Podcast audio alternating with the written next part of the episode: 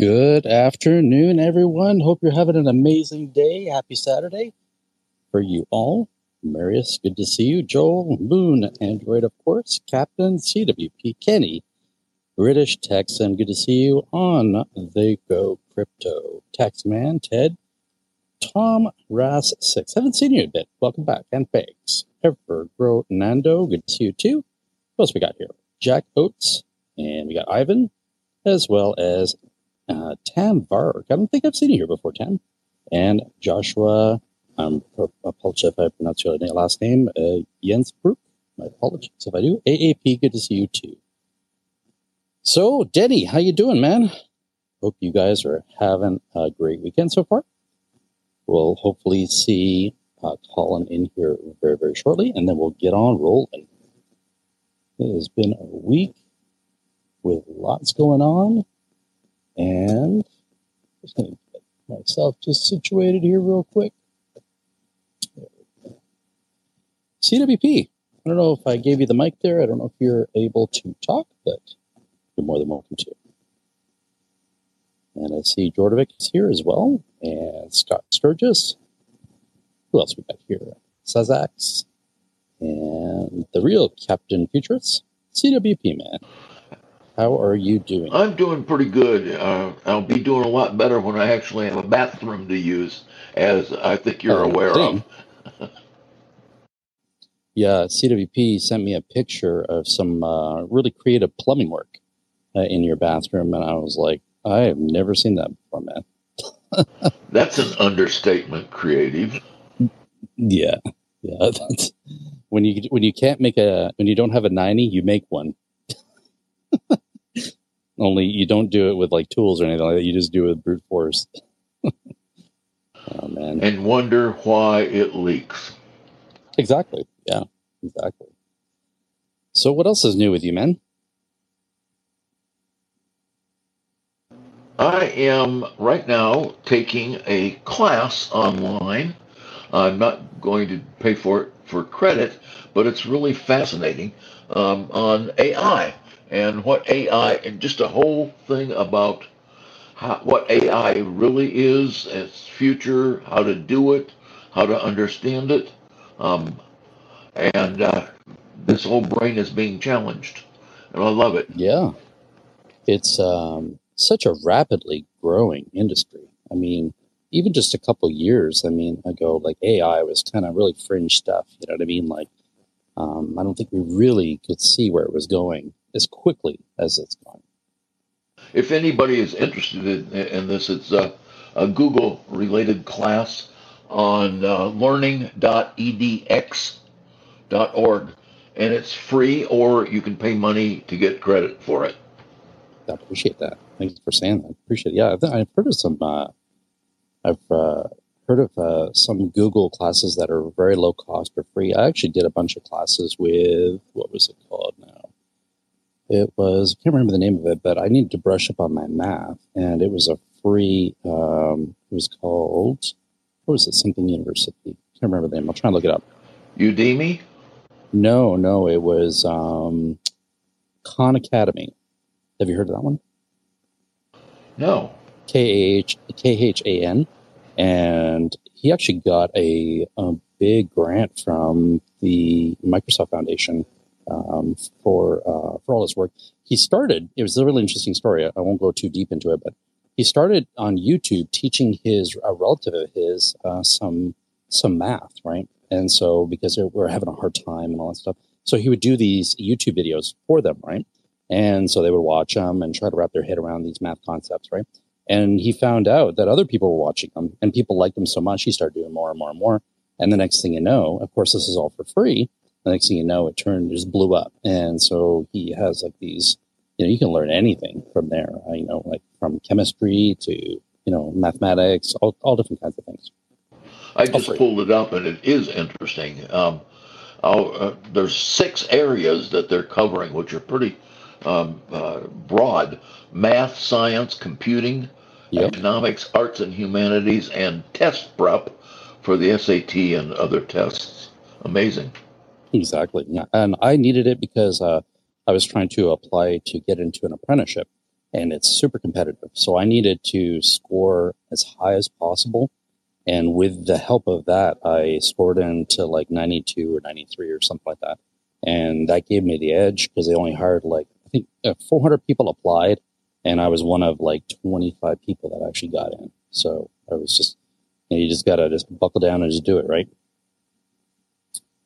So yeah, uh, a couple comments that I've seen in here. Please address the CoinGecko first. It's driving me nuts. I know what you mean, Evergrande.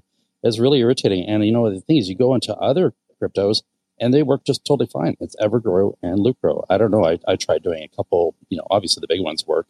Um, I did like Doge and uh, even like Squidgrow. Squidgrow works fine. Um, but for whatever reason, Evergrow and Lucro are they don't show the right price. They don't show the chart. They don't show uh, price action, like gain or loss or whatever like that. Uh, no volume either. Like just it's really irritating, and um, I don't know why that is. I'm sure if we were to talk to the team, they're probably already on. it. I know Paul's big on that, so hopefully um, maybe they'll stop in and uh, give us an update on that. That would be nice, anyway. Uh, I should uh, add, if I may, Steve, that sure. Um, uh, because I trashed CoinGecko online on Twitter, mm-hmm. um, and actually questioned their ethics um, as to whether they were being bribed. And then I find out, as I'm looking at my watch list and portfolio list on CoinGecko, that our two are not the only ones. There How are many? some others. Okay. Um, I I didn't actually go through and and total them up, but I think I saw probably close to a dozen that wow. are so the same same exact thing. No data, even customers. though they show a price and I wonder if they're non-paying, and that's and they're so they're yeah, this is you know I maybe maybe it's nothing to do with that. I have no idea, but um, but you know I think they do charge if you want to have a premium listing. I believe they do charge. And it, and it's really sad to me because CoinGecko is has been the best aggregator of prices. Mm-hmm, where, I agree. Uh, so so you get a really general, a good general sense of the price rather than getting the inflated prices that you get from some of the other quotes. Right. Is CoinGecko owned by Coin Market Cap? Do you know? No, I don't know. Interesting. Okay. I didn't know. You know, there's only a few big players in these kind of spaces, so I didn't know if CoinGecko was independent or if they were owned um, by them or not. Moon Android, how you doing, man? Hey guys, I'm doing good. How you guys doing? I'm doing great. Yeah, how's things going with you? I'm all right. Uh, yeah. Been a, a, busy week or a couple weeks because I'm getting ready for, uh, you know, prepping everything for the Luna Sky launch and the the new NFTs I'm making, the crypto mechas. Man, there's just so much work. My God, every yeah. time I go back to it, I'm just like, wow, what did I get myself into? Especially with that hard drive issue you had, it didn't help matters, did it? Oh yeah, that that was you know that was just a, a screw you on top. Just to, uh, you know, I'm over it. It's fine. Yeah. Oh man, Prasan, how you doing? Good. I'm good. How are you guys? I'm very well. Yeah, we're just waiting for uh, for uh, Colin to get loaded up here, and then we can go ahead and and uh, it's been a few months since we've interviewed him, and I'd like to get an update on his business and how things are going. Did you have any questions in the meantime, or, or anything like that? Yeah, I have one. What's that? Go ahead. Yeah, uh, the question is uh, I know that if you want to try to figure out the market cap, you multiply mm-hmm. the current price by the current uh, circulating supply. But two things I can't find the circulating supply of lucro. Uh, that's mm-hmm. question number one. And question number two, if you want to say like, okay, what if the what would be the price if the the market cap would be like 10 billions? how do you do the math because it, i've always done it's very simple like it's it's total circulating supply times price is equal to your market cap um, cody i brought you up here and uh, hope you have a good day and you're more than welcome to answer that question if you like hey, Steve. hey steve can you hear me cody yeah how you doing today man thanks for being here Hopefully you can hear us okay. Yeah, doing good. Thank you so much. How are you doing? Good. There might be a bit of a delay, so my apologies. Yeah, I may need to leave and come right back. I can I can hear myself just slightly. Um, no worries. I didn't catch his question. Actually, I was connecting. So it was a question related to um, market cap. Um, Rasan, if you want, go ahead and ask, ask it a question. Yes, I learned uh, how to get the mark to you know to find out the market cap. But if you want to say, let's say it's 10 billion, how do you find that? What's the math? You know, not the actual market cap, because then you just multiply the current price by the current circulating supply. But if you say, okay, let me imagine it's 10 billion, then at that point there's no that that that's not the real price. So how do you find it? If you want to, you know, like make believe that it's 10 billion. Yeah, I think I understand. Um, are you trying to just calculate market cap uh, based off a particular number? Is that what you mean? Yes, based on 10 billion. How do you do that math then, please? Well, as far as I know it, you're just multiplying the total number of coins um, it, in circulation by the current market price of each individual coin. Mm-hmm, exactly. So yeah. in our case, we have 100 for Lucro, 100 billion is a circulating supply. If you yeah. multiply that by whatever the price is today, 4075, I think it is something like that, you will get a market cap roughly 7.5 million, if I'm not mistaken. Yes, exactly. It would give you that. But if you want to say it's 10 billion, you mm-hmm. know, not the actual, something that you're dreaming. Oh, yeah. At, at that point, what would be the price mm-hmm. of any? By the way, if I'm wrong, correct me, please. 100 billion is the total supply of lucro, not the Correct. current. I don't. I can't find the current circulating supply. So the obviously the project uh, is sitting on some tokens, so not all of the circulating supply is in circulation, um, but they are in held in wallets, right? Whether they be your wallet or mine or or the or the teams. So this is a really easy number. So 100 billion, if it was at a dollar, it would be worth 100 billion market cap. If it was 10 billion, then you just basically add a zero, right? You know, so it's now it's 10 cents. So your dream bag, if let's say you had, you know, let's say, I don't know, say you had um, 100 million uh, lucro, right? At 10 cents, that should get you, uh, what is that? Uh, is that 10 million bucks? Am I doing the math wrong? I think I'm doing the math. Yeah, I think that's right. 10 million bucks. So if you had 100 million. I think I think I think he means like if uh, market cap was to be uh, as, as his example 10 billion, yes. then there's no way the price would be what it is now. So mm-hmm. what would be that price? I think that's his question, but I don't think there's a way to answer that. Exactly. Yeah. That's what I that's what I mean. A right. 10 billion would be a 10 cents. Yes. Exactly. But I, I made it up through math unnecessarily, not right. straight to the point. And that's Even what and then you just, I, I, just kind of do it in my head, you know, just because I know a hundred, if it's a dollar, it's a hundred billion, it's a hundred billion market cap. And, you know, if it was one penny, then that's a $1 billion market cap, right? And we know Evergrow went to 1.5 ish, I believe, market cap billion. So technically one and a half cents. If Lucro did the same thing, that's, you know, and you had X number. Yeah. Hope that helps a little bit.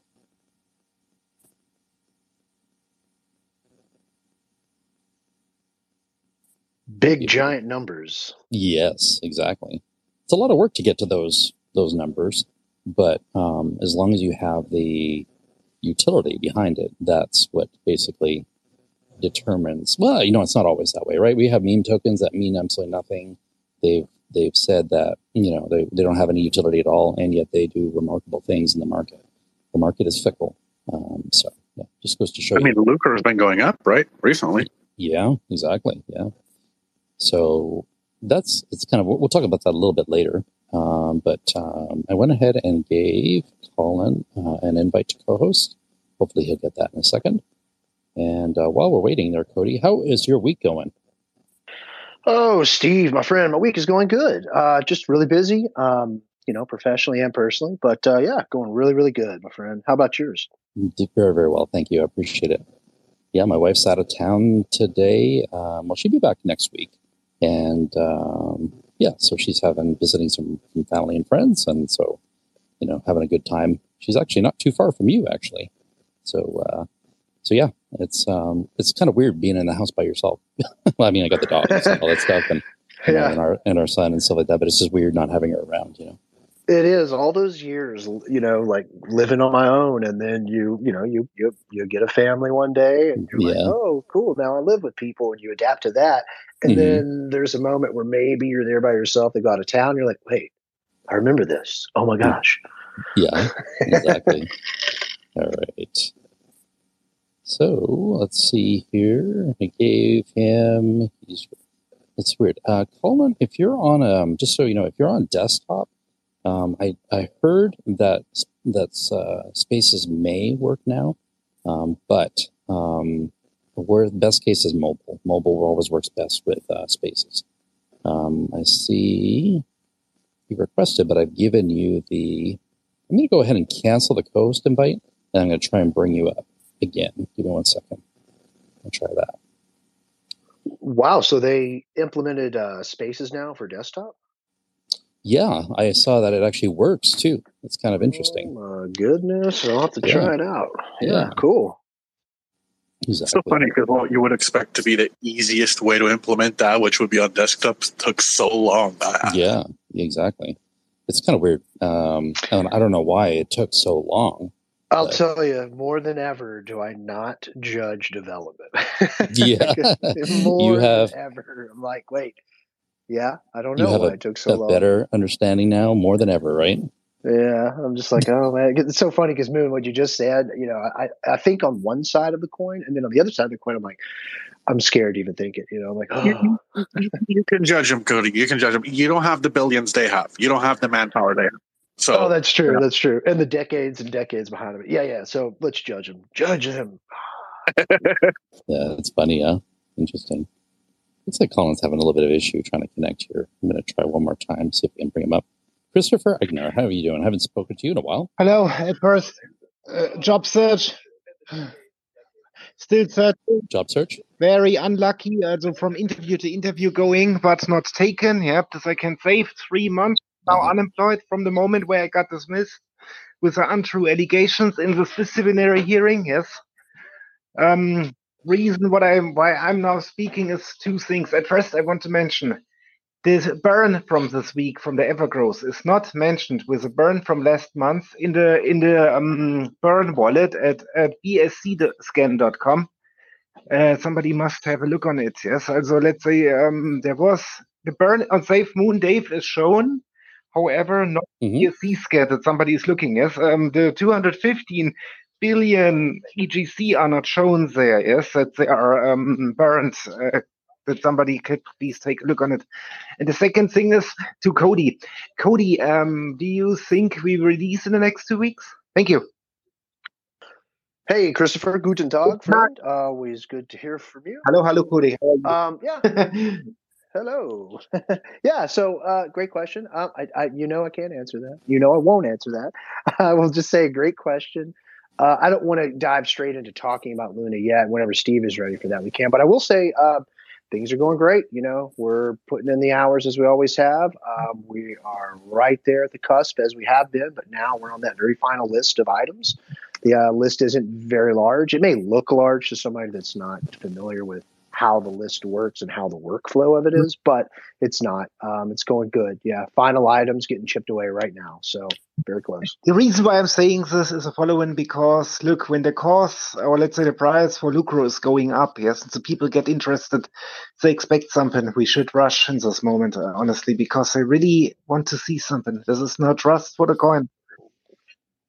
Yeah, no, I'm with you. That makes sense. You know, and you're right about that. I think you know it, it goes up. People want to, the more people want to see uh, something come out. Um, but we're not going to rush it. But at the same time, yeah, I mean, we're closer than we've ever been, right?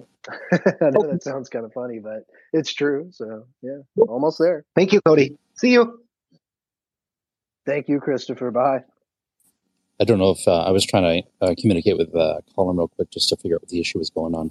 Did you uh, answer the question regarding the the uh, 200 and was it 50 billion, oh. 240 billion? Oh yeah, yeah, yeah. Uh, Christopher, your, Mm. I saw you talking about that earlier in the uh, Discord. I'm not sure. I'd have to look into it. Yeah, we'll Cody. it. What it not shown. Cody. Yeah. The, the, there's no way you can catch that transaction. It's an internal one from the contract, so there's no way to to to see it on BSC scan. Yeah. You the only way you can see, let's say the burn, you you you just go to let's say holders on BSC scan.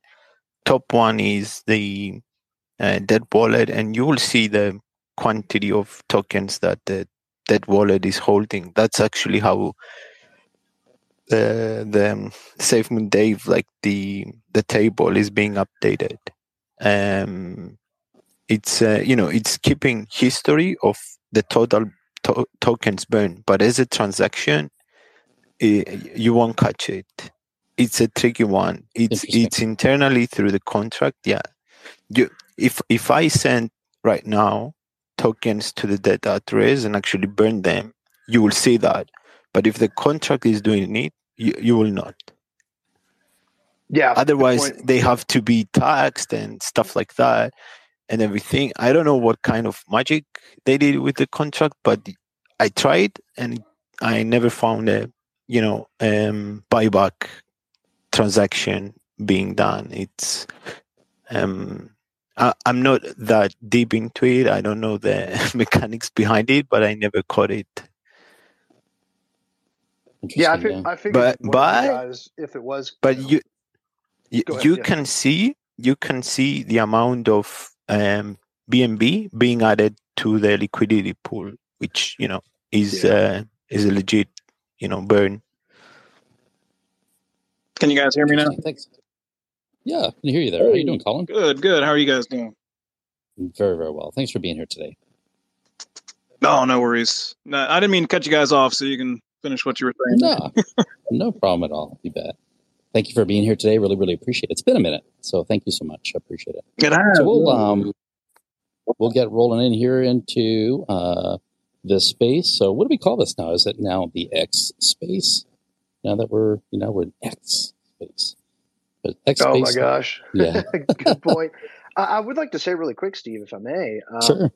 Congratulations, man. 50 Aw. spaces, y'all. Let's give him some applause. Big applause out there. Yeah. Yeah, man, this is your 50th spaces, and that is a hell of an accomplishment. And we all, from staff to community, can't thank you enough, my friend. So thank you so much for all the time, the effort, you know, organizing, putting these together. We all know it's a lot of work. Um, and uh, yeah, man, we thank you so much. It's your 50th space. Thank you so Congratulations. much. Great really job. Appreciate it, Cody. Yeah, I hope it helps a little bit, you know, and it just keeps, I- you know, I, like I said before, you know, I like doing these spaces because, you know, we, we bring everybody together and when people have questions or concerns, we can all address them right here, right? And uh, we give this kind of focal point of everybody to come together and we have common shared values, which is EGC. And uh, so we might as well just do it, right? And um, I can't believe, honestly, I'm surprised. Like 50, it just seems so hard to even for me to, to really grasp right now. Just, it seems like, we just started. It just kind of feels weird. And it just feels like I just started doing this. Yeah, two weeks you'll have been doing this for a year straight. Everybody, he does this every single weekend. 50 weeks in a row. We we talked about last week the work and effort it takes behind the scenes for Steve to put these together because not a lot of people are aware of that. He doesn't come in and improv these spaces. Sure there's some some improv moments and some off off the cuff moments, you know, um, as there should be. Uh, but he's very organized when he comes to these and that takes a lot of prep, you know, and a lot of work. So, man, 50 spaces. I, I'm I'm just proud to be here every week. I'm sure everyone else is. Um, and we're we are more than proud to have you as the official Evergrow Spaces guy. So there we go. I appreciate it. Thank you so much. Right I want to give you props to the your YouTube videos too, because I know those are a heck of a lot of work for you.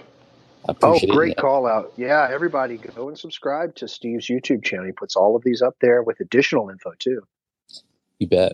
Last week was a little, um, for some reason, my software was not cooperating with me at all. I was trying to put up kind of like informationals, you know, and I mean visuals, and I don't know what was going on. Um, I think the, uh, I don't know if we were in Mercury retrograde or what was going on, but uh, yeah, it wasn't working out. So I was a little thin, but I'm going to try harder for the 50th for you all.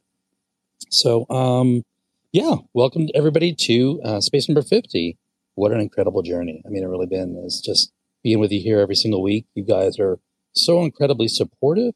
And I just want to thank you for all the contributions that you do for Evergrow. Um, right now, we got uh, Michael Preble in here. He's actually uh, time stamping these for uh, for you guys on YouTube, so that um, if you wanted to go and find certain spots within the uh, within the videos, you will, with his uh, pardon me, with his help, be able to find them. So uh, it's little things like that that you know just make a huge difference. And so, thank you for doing that. Really appreciate it. It's Denny's giveaways. It's you know Hyperbeam and Drake over in in Discord. It's Noah on Telegram. It's Cody uh, working with the devs. It's uh, Marius and all the people that come together that make Evergrow such an amazing space. And so I want to thank you guys because um, without you guys, I wouldn't be here. So thank you. So normally um, we got kind of go into talk about news and scams and all that stuff.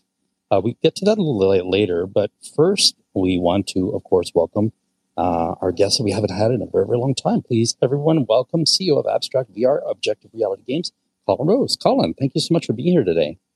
Hey, thanks for having me. Uh, yeah, when when you guys mentioned a few weeks back having me on, I thought it'd be a great way to catch up with everybody. You know, it's been it's been hectic over here. It's been wild, so it's been uh, it's been tough to keep up on on updating everybody on on where we're at and what we're doing. So this is a great way for me to to touch base and let you guys know what we're up to. You bet. You're welcome. You're welcome here anytime, and um, mm, would more than happy to jump on your spaces too when you have them. So yeah, um, 2023 has been a pretty busy year for you. Um, so I'm wondering, kind of personally, how are you doing? I'm doing great. You know, like you said, it's been a really just wild year for us. Very, very busy. So, you know, my mental health has been priority number one. I, I have to make sure I'm not uh, overexerting myself and, and taking on too much, which unfortunately is is where a lot of our customer facing uh, marketing is taking a hit because a lot of what we're doing isn't really that focused on the consumer customer right now. So uh, a lot of behind the scenes work, partnerships, and things going on that uh, that have been really, really exciting. Yeah, absolutely. I, I did a little bit of catching up on the. I'm sorry, get a bit of a. I'm going to mute you here for a second. Sorry, getting a bit of a background um, from my mic. Um, so I did a little bit of catching up on kind of what you've been up to. So I know you have ongoing partnerships with three universities, uh, partnerships with AWS and NVIDIA. And I think in April, you Objective Reality Games was profiled on uh, Spectrum One News in Columbus, Ohio.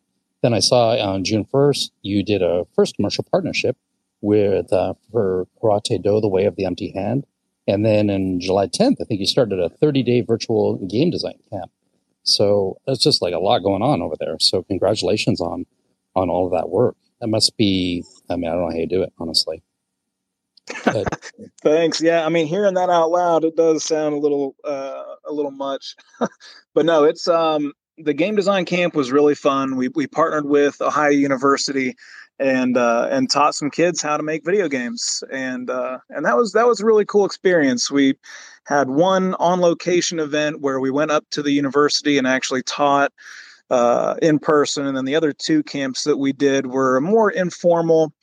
Um, virtual camp where it was three days a week a couple hours a day and we were just kind of going through how to set up a project in unity uh, we stuck we didn't we didn't do any vr development. It was all 2D platformer kind of development, but uh, the kids had a great time. Uh, and I think if you go to objectiverealitygames.com, you can actually play the game that the kids made over the summer camp. Uh, was really, really fun. But uh, but yeah, we've got those partnerships with universities are are really important to us because we are uh, working toward a lot of research and development grant funding and uh, and having a university partnership is is pretty key to uh, attracting that funding at, at, a federal level anyway. So uh, you know, being that a lot of our our technology is in cloud computing and uh, and with with artificial intelligence really starting to ramp up now, um, the platform has a unique uh, position in that we can we can deliver those cloud computing resources necessary to do those those uh, artificial intelligence algorithms and uh, and whatnot on on a standalone device, which is proving to be a really uh, key role that I think the abstract is going to play moving forward. Um, but yeah, it's it's been a whirlwind this year for sure. But back when I heard about abstract VR at the very beginning, um, you know, obviously, you know, focused on VR gaming and all that stuff. Can you maybe describe how your business has changed over the last, you know, six months to a year or so in terms of the business model for objective reality and abstract VR? Sure. Yeah. So I think that's something that I've not caught a lot of you guys up on. Uh, and again, apologies. It's just been a crazy, busy time. But uh, but essentially, what's what's happened is that uh, toward the end of 2022, we went live with our consumer gaming application. And for those that that don't um, haven't been following along with that, it was it was on this secondary marketplace called.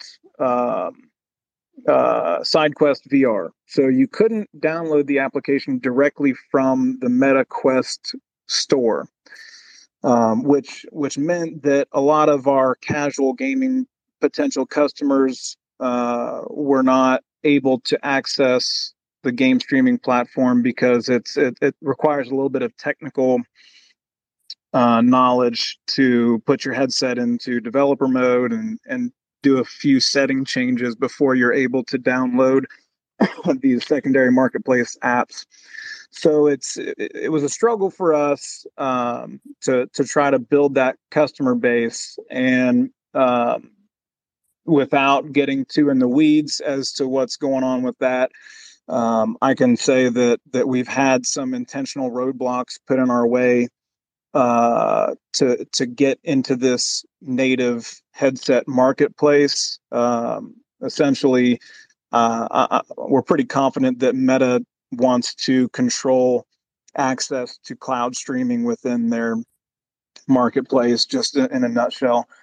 So you know we've we've kind of had to rethink what that means for the abstract, and I'm I'm happy to say and excited to to announce uh, that we've found a workaround for that. Um, I can't get into a lot of the details as to what that means right now. Unfortunately, we have a, a very high profile partnership that I'm going to be announcing here pretty soon. That uh, that's going to have a workaround for us. Uh, that's that's really exciting on the consumer front. So so that has not been abandoned by any means. It just had to go on the back burner while we figured out our workaround to get into the the casual gaming consumers headset.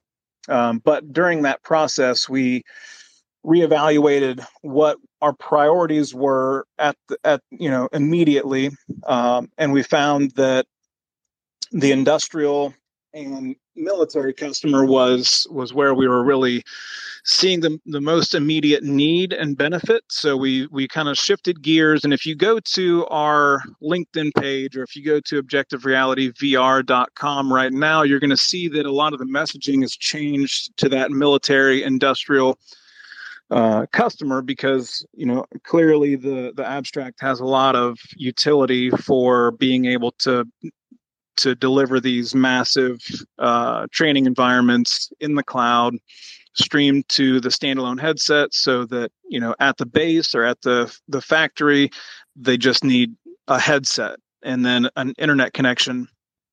And they can connect to these experiences in the cloud. They don't have to have the infrastructure. They don't have to have the staff on location to to manage the servers and whatnot.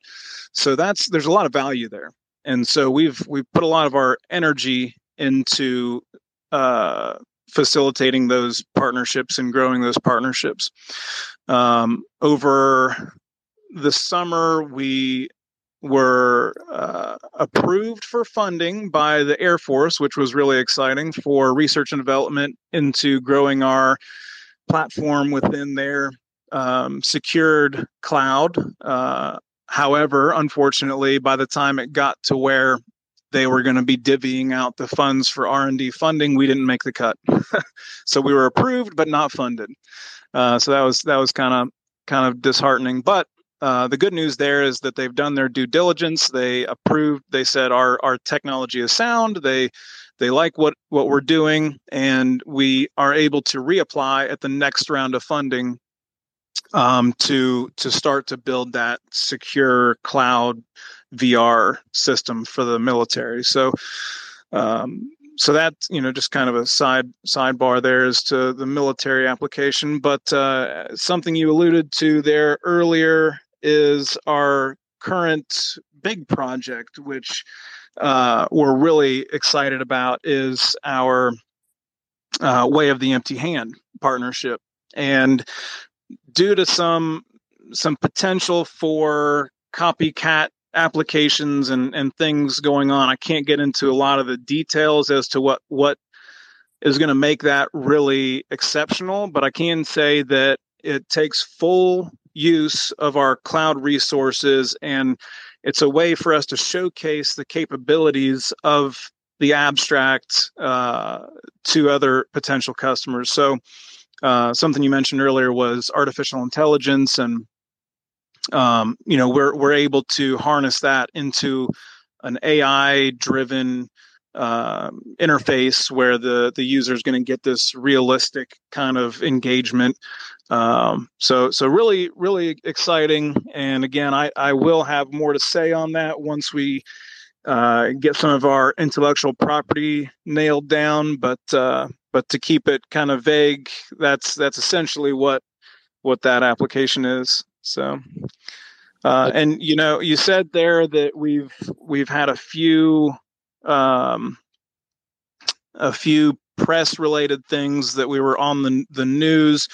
One, another one that I think, if anybody has time to read, I was I was pretty excited about. We were uh, featured in Tech Ohio uh, for our technology, which is uh, essentially the Ohio Department of Development's um, press release branch. So they wrote a big piece about what we're up to and, and kind of highlighted it as a as you know Ohio being a center for tech growth and and things like that. So that was pretty cool. I saw actually. Um, thank you for sharing the demo of the Way of the Empty Hand with me on uh, Discord. And Colin has given me uh, permission to release that video. Uh, that will be on the YouTube version. Um, it's a quite a large file, so it, you know obviously I can't share it here, but um, really fascinating. And one thing I learned from just watching that is it just takes advantage of what VR can really do. And my comment in that was like, wow, here we are in this kind of demo of like, of this very simple, let's get started. How do we, like in this, in, in, in karate, like, how do we master the very basics first? And can you maybe go into detail about that a little bit? Yeah, I mean, again, I, I want to steer away from getting too in detail about about how that's going to happen. But you know, if, for anybody that's listening that's taken martial arts, there's everything's important. The way that you make your fist, the way that you interact with your instructor, it, it, it's about instilling discipline and and understanding the intricacies of the moves and um, you know it's a mental engagement just as much it is as it is physical. And so through that uh, artificial intelligence focused instruction and and some of the other technologies that we can leverage because we're not relying on the headset's processing power because we can run and render these massive algorithms in the cloud we can deliver this realistic high fidelity you know you're getting the muscle memory you're getting the the actual um you know you're you're you're getting the feeling of being in these classes. So um you know and again i don't want to get into too much of that because we just want to be careful about what we put out there to the to the public before uh, we've got everything copywritten and whatnot but um, that's really good yeah i appreciate it now with the with the commercial and military aspect it, where do you see the most value to be gained from your client in terms of uh, virtual reality? Well, the um, the military customer is looking for the fastest way to train um, effectively. So, so what we can offer is these realistic, you know, high fidelity uh, virtual spaces where, you know, for instance, um, the the army could have a simulated battle um, and and tie in the Air Force. So the Air Force and Army can be in one simulation together and and actually play out these tactics in a virtual environment that um, that you wouldn't be able to do if if they were not in the cloud.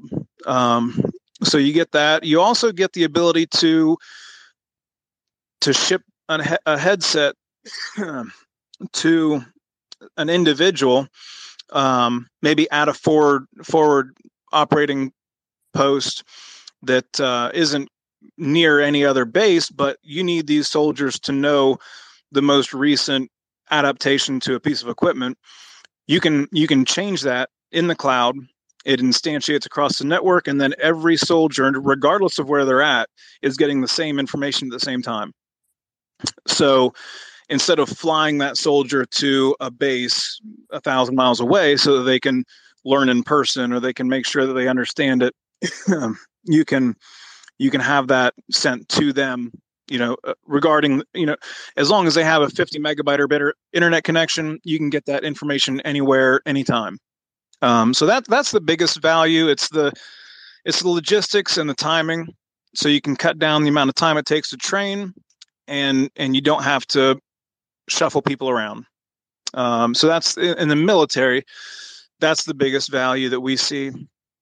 Um, on the industrial side, we are uh, we're looking at creating pre-employment training simulators. And what I mean by that is, say, for a factory who has a high churn rate where they're hiring people and they're having trouble keeping staff, they spend a lot of time and energy training these people on location and spending a week of orientation just to get them on the floor and then they fall fall off a couple weeks later so what we can do is we can cut down the time it takes to train by creating a realistic VR simulation of the job function. So you're you're learning how to push the buttons on the machinery. You're learning how to load, you know, whatever the equipment is, and uh, that way, when you show up to work on day one, you've got the muscle memory to do it. You you know how to do the job function, and you hit the ground running from day one. So, um, so it really does add value to that that factory or that that industry partner in that way.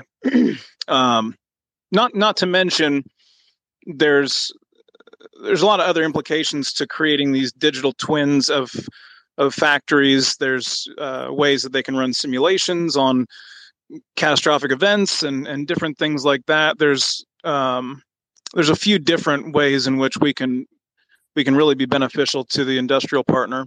Uh, and I guess while we're on that topic, if anyone in our listening audience happens to be in a position within a facility that could use something like this, um, you know, please reach out. We're we're in very early stages with a few different industry partners right now and we're always looking for more partners to help us prove out this tech. Um, you know, if, for anybody that wants to look up that might be in these positions, um, there's what they call educational or sorry, gamified education, educational gamification, however you want to say it. Um, it's it's a technique that is instilled through learning a job function in a gamified way, and there's uh, plenty of science to prove that someone who learns in a gamified way retains information at a much faster rate than just watching a video or or what have you. Um, so we're trying to showcase that. We're trying to get some some hard data behind the value of that. Um, so you know, again, we're still pretty early early stage in it, but uh, you know, you got to start somewhere.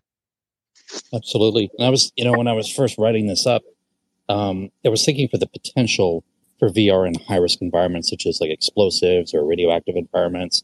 For example, let's say in a SWAT environment, disarming a disposal uh, of, let's say, um, explosives or something like that. You know, you need high dexterity, precision, and these skills will often only come with that hands-on experience. Um, so obviously, this VR system can probably go a long way in all kinds of first responder situations uh, for advanced training. I imagine. Oh, absolutely. And, and, you know, if you look, there are simulations like that today, right? It, the, the problem that you run into with these current simulations that you see in use at police departments or even in the military is um, they're they're pretty typically lower fidelity, which means the the character models are kind of cartoony, the atmospheres are kind of cartoony, um, and you notice that the headsets are attached to computers and there's cables and cords everywhere, and and along with that is the fact that if you want to train someone on that VR system, you have to fly them to that base, you have to fly them to that that precinct. Uh, you know whatever the case is it, it's stationary it stays right there because the servers and everything that runs it is on location so you have to have the technical staff that knows how to to manage the system you have to uh, maintain all the hardware what we're offering through the abstract is the ability to remove all of those components and all you need is the standalone VR headset, Meta Quest 2 or equivalent style headset and a 50 megabyte or better internet connection, and you can have those simulations anywhere that you need them. Um, and something along along those lines that we are still working to flesh out is the integration of IoT devices, meaning Internet of Things. So, um, you know, accelerometers, uh, weapons that are integrated into a, a, computer. We're we're trying to find the best way right now um, to connect those to the cloud so that there's no latency for anybody that's you know techs technical or uh, enough to be listening right now. I guess that uh, on a little ta- tangent about some things that we're working on in the background that are going to make this um, pretty revolutionary, in my opinion. Yeah, I appreciate you sharing that. You know, you actually had in your uh, website a study from YouGov from 2022 showing data regarding people's overall interest in VR. Things like video games, watching sports, attending live performances, movies, even shopping. And the data was sampled from 17 countries, I believe, including like Australia, Great Britain, Singapore, United States, many others. And, and with VR and these activities, there was a growth between 3 and roughly about 13%, depending on the activity, in just one year, which I thought was really impressive. Um, so the public can clearly see the value of using VR and how it can kind of complement the user experience. Did this kind of data surprise you at all, um, or did you expect it to be less or more, or do you have it? What were your thoughts on that? It, it did kind of surprise me when I read that uh, that article, which is why I shared it. You know, it um, what we saw last year was a firestorm of interest in VR, quote unquote, metaverse, right? And that that did a disservice to virtual reality just as an industry because there was all this hype about something that was not delivered on, couldn't be delivered on. Um, billions of dollars pumped into this idea, which is a sound vision that you know that's what the abstract was set out to be is this virtual environment where all of these interactions can happen seamlessly uh, in a digital space but it you know it, it backfired and caused a lot of negative press to happen. And so when i read that article and seeing that people are actually you know tangibly becoming more and more interested in virtual reality as a way to experience media or game or um, you know industry and, and military applications it um, it really did solidify my belief that there that VR is still in its infancy.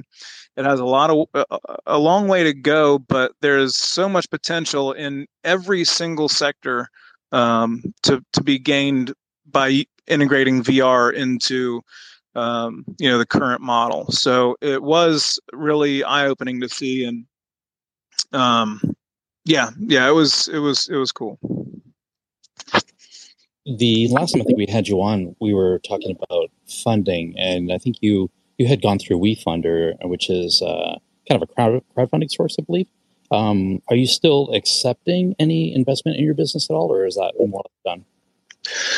That that crowd fund's over. It ended in September of last year. Um, we are in the beginning stages of ramping up for a seed round.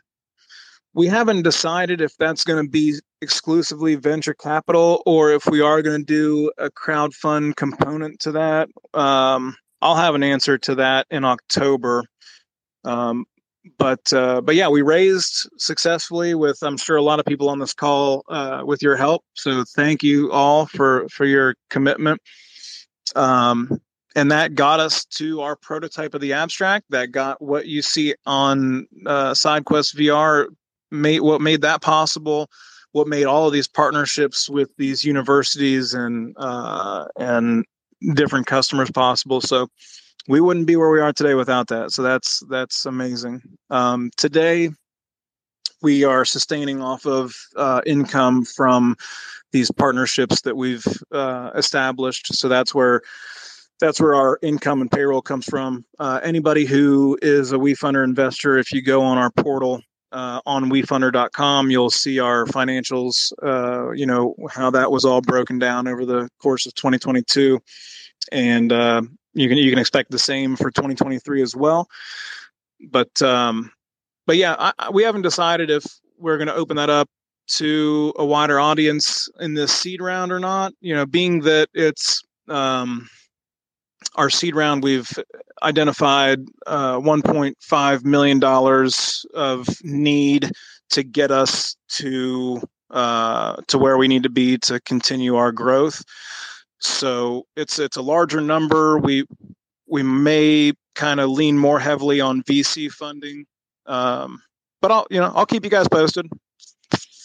I appreciate it very much. So I mean I know technology changes pretty fast and stuff, but where do you think you see objective reality and abstract VR in let's say a year from now?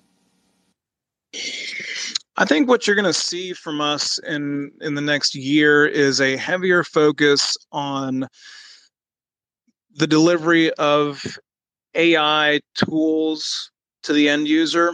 Um, you know, for instance, for a lot of the a lot of the environmental uh, environment development and different tools within NVIDIA's Omniverse suite of products requiring you know A400 or better GPUs if anybody um, is familiar so a lot of that's unattainable for the average at-home customer. We want to be able to um, create a space where where those computing resources can be delivered.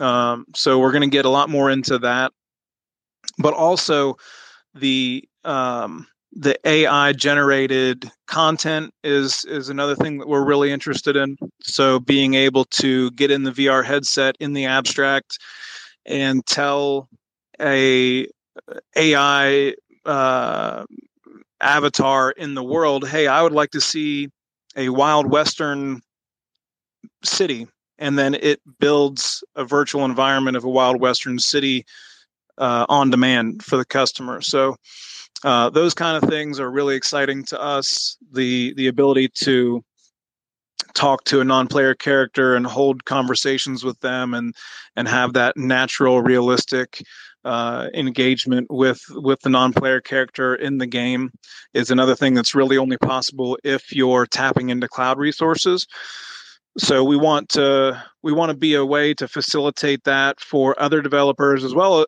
as well as ourselves but to make really awesome experiences um, you know I, I see a lot of potential in the game design world for these advancements that we're seeing start to pop up um, and it's it's really exciting. It sounds like it. I mean, it's it's the idea, even concept of being able to do that, just seems so. I can't even imagine what that would what that would look like, and then to see it grow and grow and grow and get more and more complex. That just sounds amazing. The um, go ahead. No, I was just I was just gonna say I agree. the um, one thing that a lot of us are really curious about is that or the partnership between Evergrow and Abstract VR for metaverse integration of Luna Sky NFT marketplace, as well as accepting Lucro token for the games on your platform. So, have you and Sam kind of talked about the timelines of integration? And do you, be- do you believe that would happen this year? Could you even say?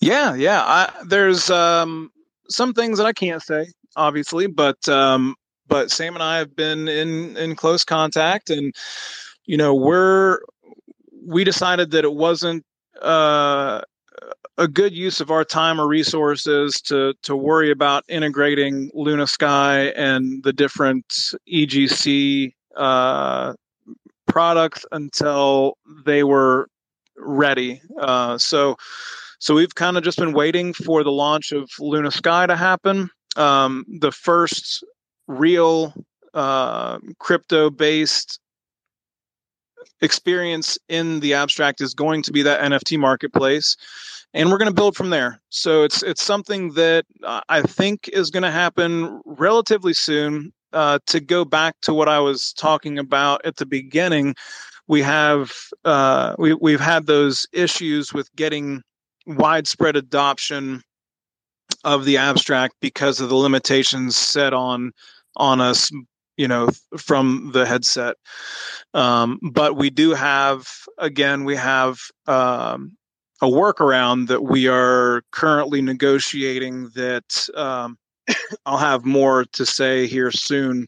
That uh, is, it's really exciting, but it's going to to open that up to anybody that wants to use the space, um, not just in the MetaQuest headset either. Uh, so it'll be any any VR headset. So so that in tandem with this uh, launch of Luna Sky means that you know, we will be able to rock and roll and get that out to you guys as soon as uh, possible, which will be before the end of the year for sure. But um, I don't have a solid date on that. Um, but yeah, that's that's kind of where we're at right now. Uh, I actually just had a talk with Sam earlier this week where we kind of worked through some of that stuff. So, um, so yeah, more to announce on that soon. I really appreciate it. Yeah, we, we've tried to pressure Cody into telling us a date, but he just won't do it.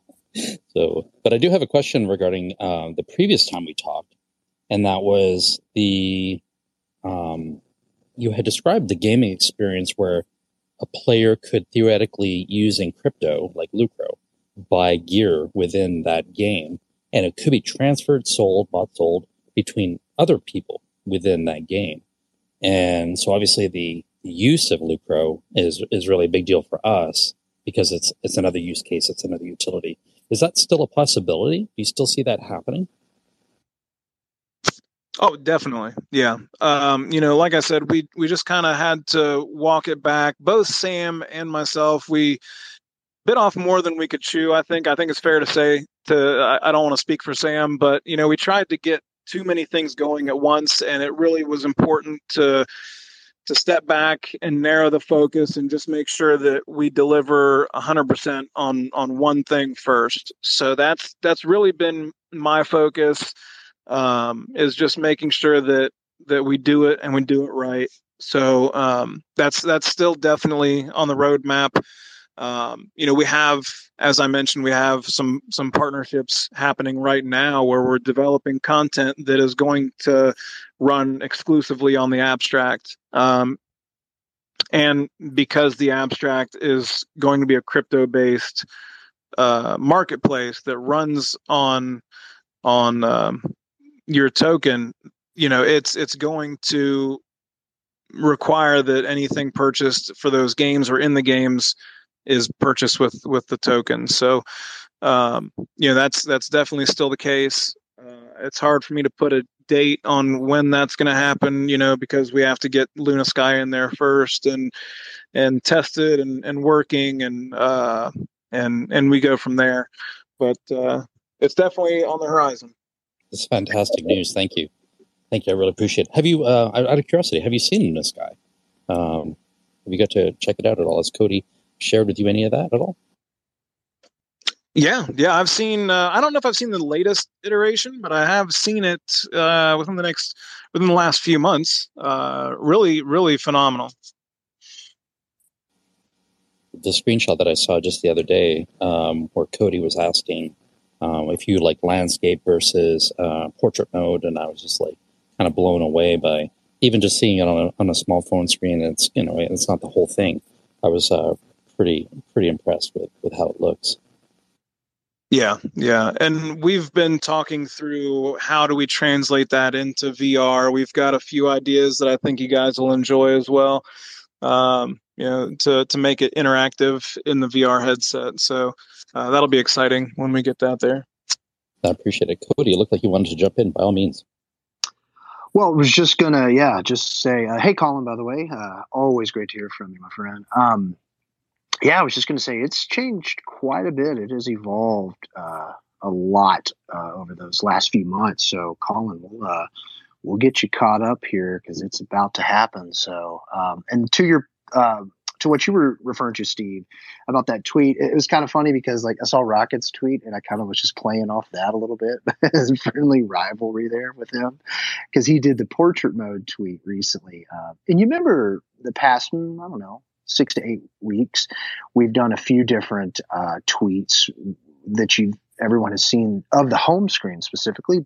Uh, go back and look at those and see how it's changed from maybe the first one to now. You'll notice uh, there are there are abs- there's a lot of UI differences just from uh, those first tweets we were leaking to let's say the more recent ones. So yeah, it's changed a lot. Rightfully so, it needed to. There was a lot of little things that needed to be taken care of, and uh, you know, since we're taking the time with it, um, all the better now. Of course, there will be post launch uh, additions, as we've talked about. You know, uh, of course, there will be post launched, uh, I'm sure, tweaks as well. So, yeah.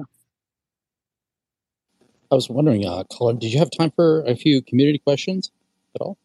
Yeah, for sure.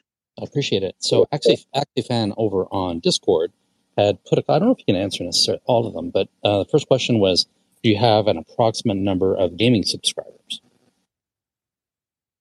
Yeah. So, um, like I mentioned earlier, we've we've kind of put that on the back burner. Um, at at our at our peak, we had 200 active gaming customers paying monthly subscription fee to play. Um, because we've had to refocus our energies, um, that number didn't actually work for the platform. Our our math says that we need to have a minimum of 1500 paying customers for it to to make sense because there's a lot of uh, operation cost for running the cloud and, and things like that. So because we struggled to get that number through the secondary VR marketplace, we've paused use on the cloud at home gaming service. Um, and not to you know that that sounds like a bad thing but uh, it, it's absolutely not you know we've um, we've got some ongoing talks with a large partner uh, that you know uh, keep hinting to and sorry i can't say more but um, but that is going to be uh, the way that we hit those goals and and once i can announce it you'll understand why but uh, but yeah it's it's on pause right now we're using those resources for other things. We are, um, you know, like I mentioned, we we're holding these summer camps where the kids were using our cloud resources to make games. We're working on these industrial and military applications that, uh, again, unfortunately, you know, I hate to be a broken record, but um, you know, there's there's reasons why I can't talk about a lot of it, and it'll make sense once once we can. I appreciate it very much you talked a little bit about AI and VR, so we can we'll cover that. Uh, one suggestion that Axifan had made was uh, basically a commercial app to integrate fashion design in VR in conjunction with AI. Uh, example: a designer uses AI to generate a pattern, and then they can be integrated into VR onto a 3D model. I thought that was kind of fascinating. It sounded to me like an augmented reality merged with VR.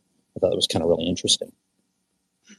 Yeah, that is interesting. I saw that question. That's that's a really solid idea. They've got um oh, who is it? One of the one of the furniture manufacturers, it might be IKEA, has an AR marketplace where you can see what a piece of furniture looks like in your living room by holding the camera up and and it overlays it over the the living room so you can get an, an idea.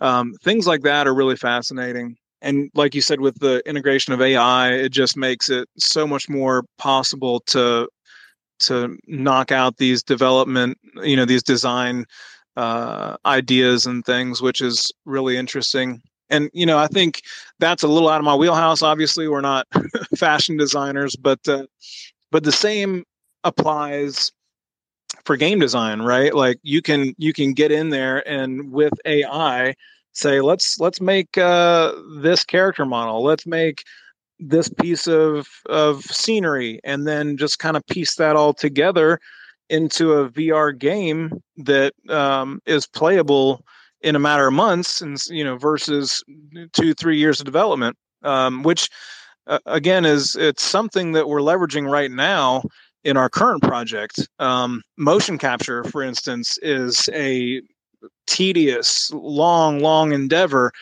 Um, but you know, leveraging some some AI assisted mocap technology, we're able to knock out those those motion capture uh, projects in a matter of weeks.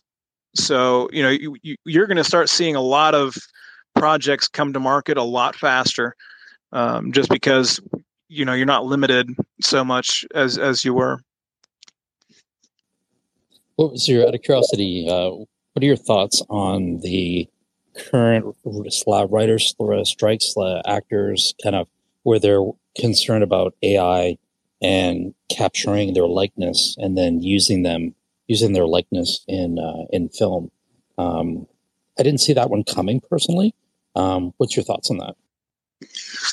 Yeah, I agree. I mean, it, it is it is scary. It is you know content creators, artists, writers. You know, all of those all of those functions are uh, are kind of up in the air right now. You know, it's there has to be some some really good limitations put on on the use of AI and and likenesses and things like that. I mean, it's scary. It's scary to think that somebody could could aggregate enough videos of me talking and use AI to generate a, a, likeness of me and then have me saying whatever they want. You know, that's that's scary. But Absolutely. yeah, I don't I don't know where that goes from here.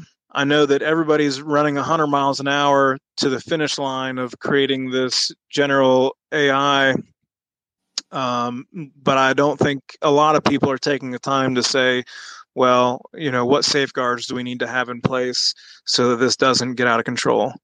Uh, yeah. And something I don't know if you guys follow along with the AI conversation much, but I was watching a podcast the other day, and it was some some of the developers of Chat GPT essentially saying that they don't understand how their own AI software works. When you look at it now, it, it doesn't perform the same way as it did when they created the algorithms. So they don't even know, you know, th- that's scary. That's scary. It's interesting because CWP linked to me an article from, I think it was the UK, where uh, um, a mom had got a call from what she thought was her daughter that was abducted and was, you know, basically screaming for help and the mom was extorted for fifty thousand dollars, and she thought it was her daughter. It was AI. It was an AI of, of her her daughter's voice. I mean, the the potential for good and the potential for harm is just kind of it's kind of mind boggling. I don't think we're I don't think we've caught up yet um, for to see the potential of it. It's kind of interesting. Um, like I said, kind of frightening, and you got to be really really careful. Oh yeah, yeah, and and that we see that here. You know, we're getting phone calls from uh, robocalls essentially that say that they're with you know google or this or that and and really it's it's not and you know you really have to be careful nowadays there's you know i don't know what the right answer is i it's uh it is kind of nerve wracking for sure yeah absolutely um, I was going to go ahead and open it up to our panel who of speakers. Do you have any questions for Colin at all? Um, by all means, and then I'll go ahead and open up. Uh, if somebody has a question for Colin in the audience, uh, just please raise your hand and uh, I'll bring you up to speak. I don't know, Cody or Marius or CWP, do you have a question? Moon, Moon Android? Yes, well, I would like to. Oh, go, go ahead. ahead. Go ahead. No, you, sir, please.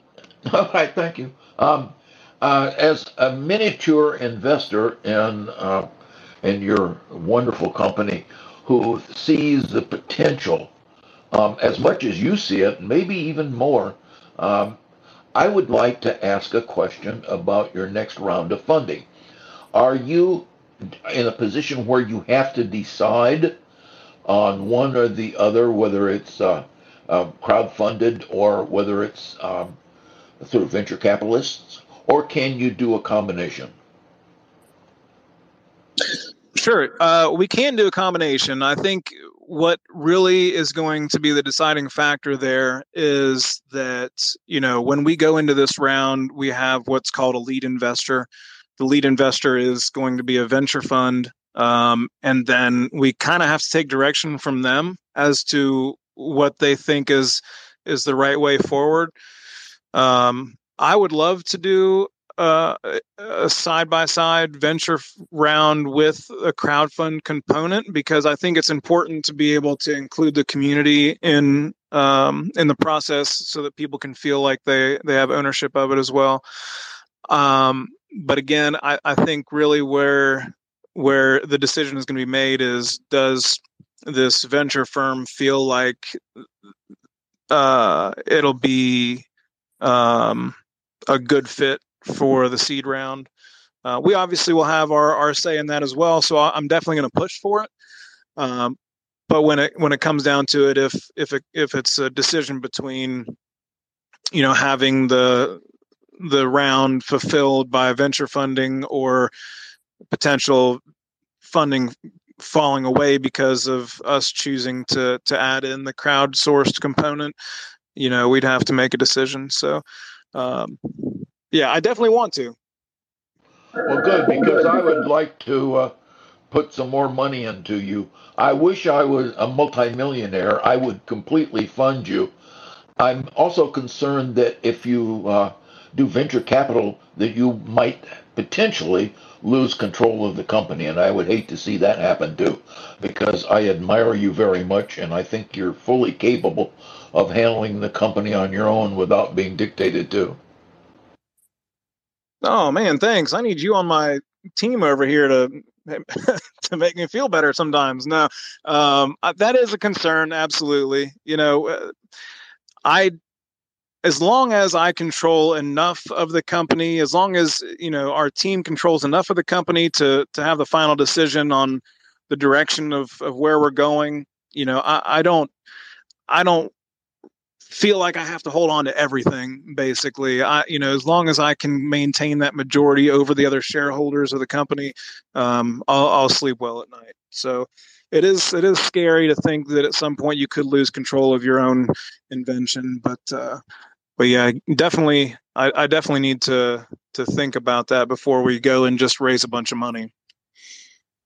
Thank you, CWP. Cody, go ahead.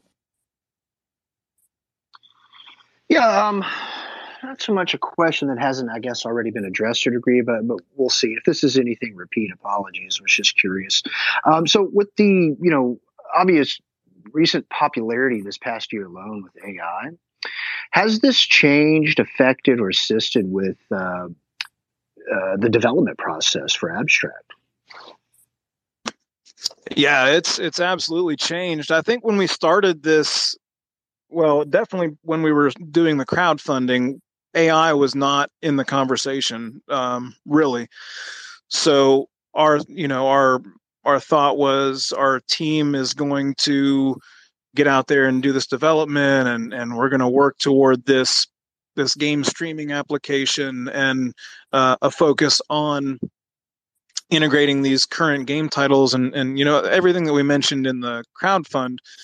Um, but now that AI is really in the forefront um, I think the biggest change that we've seen is that we don't have to spend as much time and energy with the the um, content creation and and the level design or the artwork and things like that. We can we can lean on AI a lot more for that, um, and it can it can work in the background as a way to augment our team, so we don't have to uh, you know bring on as many as many people to get tasks done which for for for better or worse that's that's kind of been our main use of ai um, but no it's uh it's only going to get more and more integrated I, I believe into our projects because you know like i mentioned you could have an experience a, a vr gaming experience where the user can essentially make the game as they go. Like they can generate a story and the AI can feed into it and, and just build this experience individual to each user. Um, that's just uh, that's just something that was never possible two years ago. So um, you know, I think those are the biggest areas that we see it. Yeah, that's amazing. Wow, thank you for sharing. I was curious about that because, you know, obviously this past year AI has become extremely popular in the public, right? I mean, it's been in development for a very, very long time, and now it's really starting to get that public eye on it. Um, and th- with things like Midjourney to things like Chat GPT, I thought about you guys recently because I was thinking, like, well, during their development process, I'm wondering if this is starting to modify the trajectory of their development, not necessarily the release dates per se, but the development itself, right? Like you talked about earlier in um, I think within a particular game, interacting with um, non-humans, right, in a very human way. And I was thinking right then and there, like, well, does this? I wonder how AI is playing into that, if it is playing into that, or if it will. Yeah, yeah. I mean, it's so far we have it integrated into one project that uh, martial arts simulator that i was explaining so that's that's our first use case of the non-player character being powered by ai and chat gpt um, so it's not it's not just that the user can speak to this non-player character and then the non-player character can can form its own response but also that that we can program this AI to to follow the user and say, okay, well, let's let's do this a little differently. Let's do do this, and um, you know, it's just fascinating to me what is possible in the gaming sphere uh, with with those advancements. Um, you know, tracking motion and speed and velocity and and all those things can be calculated on demand instantly. Um, without massive servers. Uh, you know, if you've ever seen some of these scientific research labs where they do motion capture for uh, you know biometrics and looking to see how arms and limbs move and things like that, they're hooked up to these big servers and they've got wires everywhere. Um, you know, that's essentially possible now without all of that hardware. So that's that's just um, crazy. crazy to me, but it's it's it's exciting. Just imagine where it'll be in in a year. I mean, I was going to say five years from now, but you know, in a year or two from now, we may not even recognize you know where, where we were. Oh, right, yeah. Does anybody else have questions for uh, for Colorado at all? I mean, just you know the the uh, integration for Luna Sky. I mean, that has me super excited, and then of course Lucro integration as well. Um, I just can't wait to see that how that all unfolds and oh this yeah this reminds me i want to repeat one thing that colin said earlier everyone he said and i and i'm, I'm not going to get this word for word but essentially and colin also please chime in if i just butcher this um, he said that uh, the first use case for crypto in the abstract will be through luna sky absolutely right Yep. That's huge. That's huge. I love that. I, still remember when I first saw uh, one of my NFT cards on uh, their showcase of, uh, um, you know, in the, in, in the game world, and I was just like, "Wow, that's so cool!" So yeah. Does anybody else have any other questions for for Colin at all? Colin, you're more than welcome to hang out with us, but I know you're very busy too. If you have to, if you have to leave by all means. Uh, just checked Discord to see if there was anything new there, and I don't see any new questions. But do you have any questions for us at all? As uh, by all means. Thanks. Yeah. No, I'll uh, I'll probably have to jump off here before too long, but I know that you guys do these weekly, right? So I'll definitely have to start making a more regular appearance. Um, you know, I, we've got some some meetings coming up this week that uh, that if I can get things finalized, I'd love to share with you. We're really excited about some stuff that's coming up here. So, um, so I'll have to make a more regular appearance. But you guys are you guys are awesome. Uh, you know, the the support that we get from everyone here is just phenomenal. Um, one thing that that I, I know has been kind of frustrating for uh, some of you that are EGC investors that um, are following along with with us. Um, you know, we're not really out there right now as much as we were during the the raise, so it's um, I'm sure a little frustrating that we're not sharing as much. And and essentially, what that boils down to is we had to make a decision between where our our funds needed to go. You know, we are kind of limited in the money that we have, so um, you know, taking some time away from funding a, an individual to f- just make posts and do things like that was important for where we were right now. But we definitely want to get back to a place where we can have a full time person who's out there championing for us and and making making it known what we're up to. But uh, you know, we are uh, a little different than the cryptocurrency than a than a blockchain. We've uh, we're in the the Schedule C corporate world, so you know we try to stick to those rules and regulations and make sure that we do things the way that that uh, uh, the standards set set by the industry. So. Uh, so again, you know, apologies for not being as vocal out there with you guys but uh, just just know that that that doesn't mean that we're not doing anything.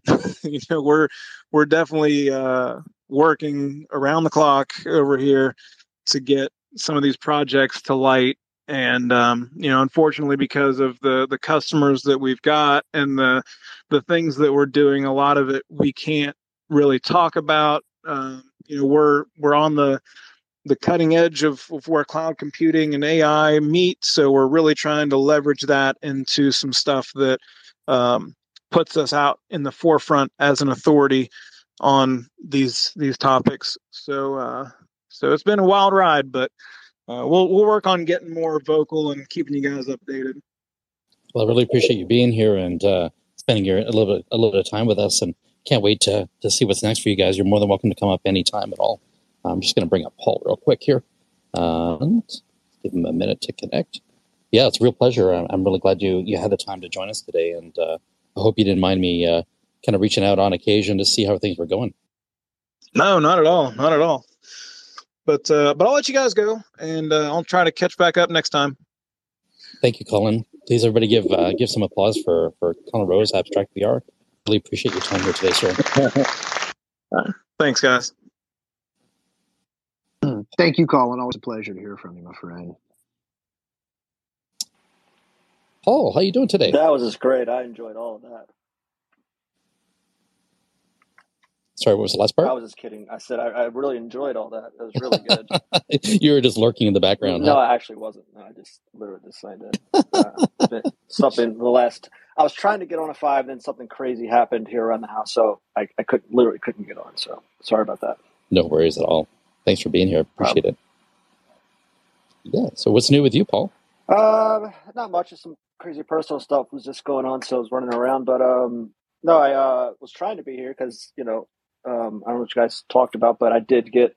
I was on the phone with uh, Sam and Kyle on the phone the other day, um, so I did get my update. So um, um, I'm not sure how much he shared, but I'm sure it was all good and everything is because I know all what I heard was good, and really excited about the future with them.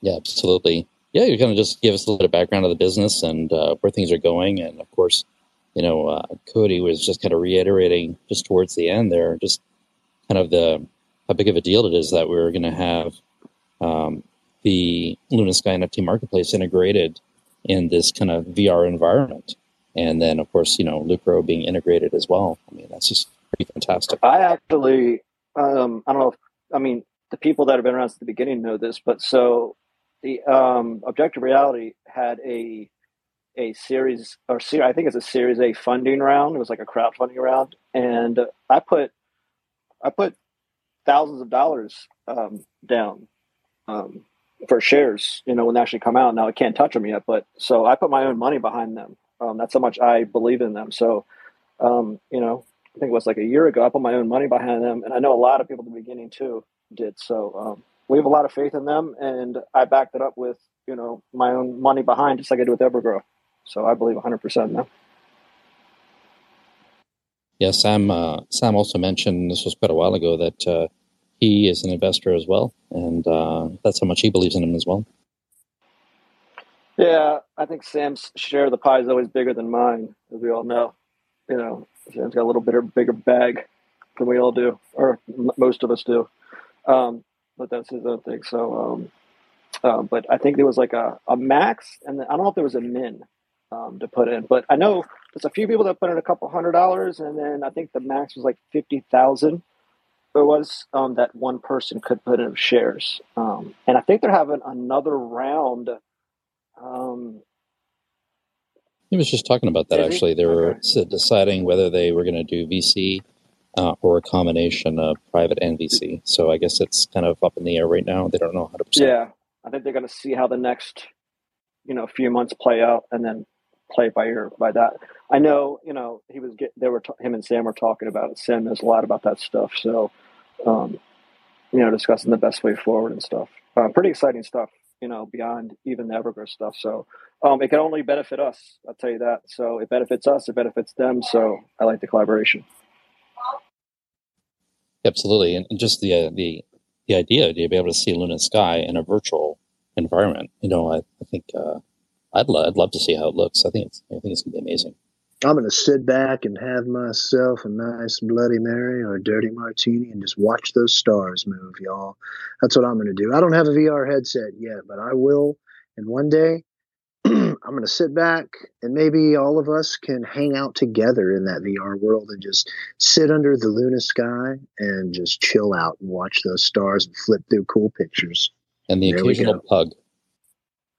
Yep, and then there's a little pug there, and then there's a hundred pictures, and then, yep, good times. There was honestly, honestly, I I, I don't blame them, uh, Colin and Abstract VR for going more in the direction of you know taking a company more in the direction of the military complex and industrial uh, markets. Uh, because if we look at how things are right now, that's definitely where the potential is. So I kind of agree with that decision. Uh, it doesn't mean that the you know the, the gaming side of things you know uh, shouldn't be done as well, of course, but it shouldn't be the only focus. And I don't even think that's the biggest market for that technology to begin with. Uh, that being said, I have to experience Luna Sky in VR. That that would be freaking amazing. Yeah, I can't wait till the day comes where we can have, um, and we will, a lobby, you know, that we can all meet up in in VR and hang out and say, hey, well, you know, y'all want to come over to Luna Sky for a minute and check out some of the the latest stuff? Y'all want to come over to over here, maybe play some Lucro games, you know, like that is what's going to be cool, right? We have the opportunity to meet up and hang out together in a virtual world. Um, uh, on a deeper level than ever before, right? Just because it's 2023 and the tech exists to do this kind of stuff. So that's going to be fun, you know. Being able to look back at this conversation one day in a year, two, three, whatever down the road, and and and recollect on this together in that VR world. Uh, think about that. Like that really is exciting, you know. Kind of mind blowing so, when you think about it. Yeah, I know. Um, some of you guys know this, and Cody knows too. But so I can speak more about this now. Now that we don't know exactly what it's going to look like, but so like they have designed a lot of mock-ups of what you know it can look like in there, and I know you guys have seen some. You know, I remember you know maybe last year there was that release where it was like inside of a room, like where it looked like inside of houses and rooms. So to give you guys, you pull back the curtain a little bit more. There have been other designs of where you know, there's like, you know, there's, there's like a, you walk into a museum and then there's like, you know, rooms with like Luna Sky and then there's a wallet and then there's, you know, um, games over here, whatever it is, and you can walk in any direction. There's an idea about a space station or something. And now there's more of, you know, going the shot where there's stars everywhere and it's more of an open space, you know, and said you're looking up at the stars and you kind of look up and there's Luna Sky and you can scroll through it like with your hand. And we all don't know exactly what that's going to look like because the exact designs are not done yet because we've you know, improved Luna Sky so much and all these other things, and so they. So the final design actually isn't done. So you know, now we can act, I can actually you know go into a little more detail on what some of the things we had before going into it, but you know, just they keep getting better and keep getting, um, what's the word I'm looking for? More adventurous, I'm saying, or more Cody. What's the word? Um, um, exciting.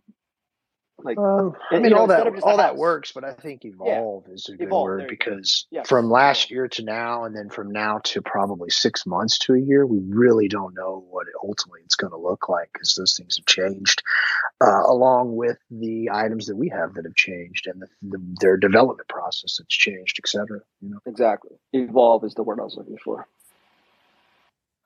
Yeah, but um, you, you, you know, it's it's important though that you know abstract is a you know successful business is a um, you know growing and, and, and has funds you know to develop more and more stuff. It doesn't you know necessarily needs to be like 100% crypto oriented and everything. I totally agree with that. I think marco mentioned it.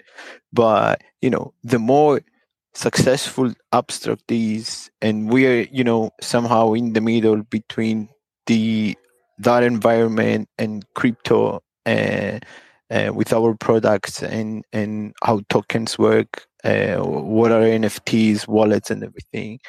You know, the more people go onto that on, into abstract, the more you know uh, viewers we, we will have, and we will be in the middle. So you know that takes time. Obviously, nothing goes according to the plan. Uh, like new businesses and everything so so yeah the the update was was actually really good uh you know it makes sense that they have um uh they need to work hard uh but yeah like yeah the future is really really exciting cannot wait to see where we are in even just a year from i kind of asked colin that question to see like where does he see abstract vr in, in a year and uh, and again with how fast things are moving in AI and and the technology. Um, you know, even just a year could could feel like it's much much longer than that. So, can't wait to see. Well, uh, do you remember like? And I'm going to bring this up because I feel like it.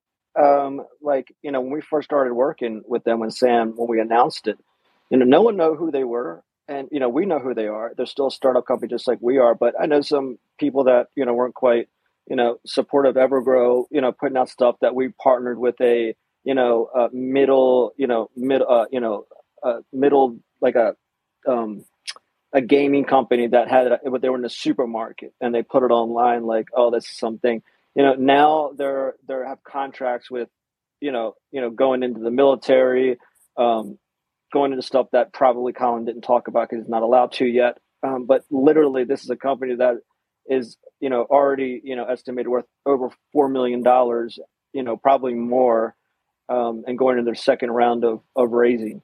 And it's not just some ohio company that has a you know uh, you know games in the middle of a you know a mall. It's it's a lot bigger than that. And you know the fact that sam and colin found each other such an early stage i think can only be a benefit to us and with the direction that they're, they're going. But you don't get there overnight. It takes time. Yeah, definitely. I mean, could you imagine uh, for the company itself and all the investors of Abstract VR uh, actually securing a contract with the military? That would be absolutely massive, massive for the company, at least in my eyes. Yeah, the military doesn't just decide to do business with just anybody, right? There's a there's a there's a, a background, uh, you know, check on them. There's there's the legitimacy of the business.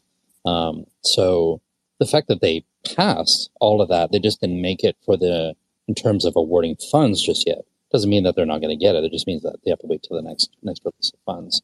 So I thought that was pretty remarkable that they made it that far. Because how many companies apply and never make it? Yeah, but even even the other like partnerships and collaborations like nvidia aws and everything. Those are you know are not just you know uh, random names. They're pretty much uh, big companies in the game and those are really important as well. So you, you know if you sum it up and and you see like all of these that uh, they acquired and they are working on okay this is really really serious. So it's just a matter of time you know to uh, uh, evolve and, and, and be everything that you know these guys are planning. So yeah it's we, we again we have to be patient. You know one one university partnership is impressive and they have three. So that should say a lot right there. I mean nvidia. Steve uh, is it, that's like what a top 15 company in the world? I mean wow. absolutely. Yeah. so and what I remember um, what did you just say there can you explain what colin said so um i can i don't know i know stuff we talked about in our meeting but you know, you just said something that, that was pretty interesting that I didn't know if we were supposed to talk about or not. Can you ex- expand on what you just said, Moon? About what? Sorry, Paul. About the about the companies you just said, um, and what Colin said about them.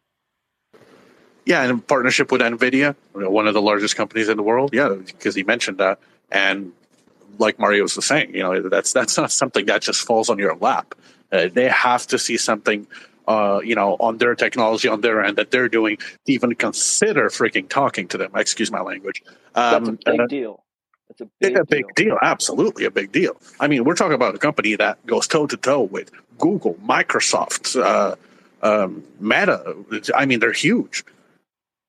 Yeah, but they've been in talks with Nvidia for I think well over a year to bring this about. It's really impressive if if I if I understood correctly, though, there's, there's something else coming that kinds of un, unblocks them, you know, to reach more people. If if I understood that correctly.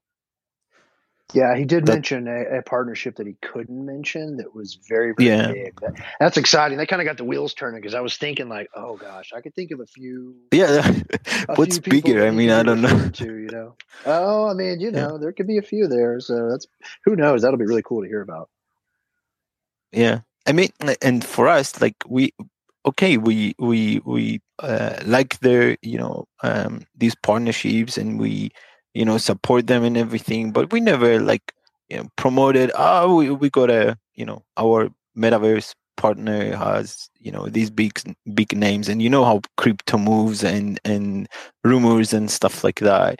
Like we we, we honestly wish them like lots of success and you know and actually make it happen because this is what we actually need right now. Like uh, more products and actually making it you know delivered to all of our investors. But but yeah these big names are usually you know getting getting some eyes on and stuff like that. So yeah. Just anybody want to make any guesses about what that company is? Hmm, yes, y- yes, I, I no. yes, I do. I I, I don't know. This is, and again, this is absolutely shooting from the hip, y'all. So I have no knowledge, no inside info about any of this. But the very first thing that popped in my head for some reason was Blizzard. I don't know why, but it did. Oh man, if first it's Blizzard, look popped, out! What? First thing that popped for me was Google. Yeah, yeah, that's cool. Okay, Google would be massive. Golly, Google can you imagine? But Blizzard, Blizzard's been going down the drain. I don't know. That's what I heard, but I, you never know. Maybe there's a turnaround. Maybe there's something going on back there. I don't know. Maybe some other type of game studio like that. I don't know. Maybe Blizzard's not the best example, but I was thinking something like that. You know. But you no, need in the video need, game world, sure. Yeah, Blizzard's the top for sure. They they need somehow to push their. Okay, sorry. I I need to. Yeah, my kid is crying. Sorry. no problem. Well, if you guys um, don't mind switching gears, we'll kind of cover a little bit of news. Um, and I was going to ask you, CWP, you ever like been on Twitter or you know read read something like an opinion piece, and you're kind of like you read it and you're like, man, that makes a lot of sense. And you go back and you read it again, and then you read it again, and then you read it again, and you're kind of like, like it just really resonates with you.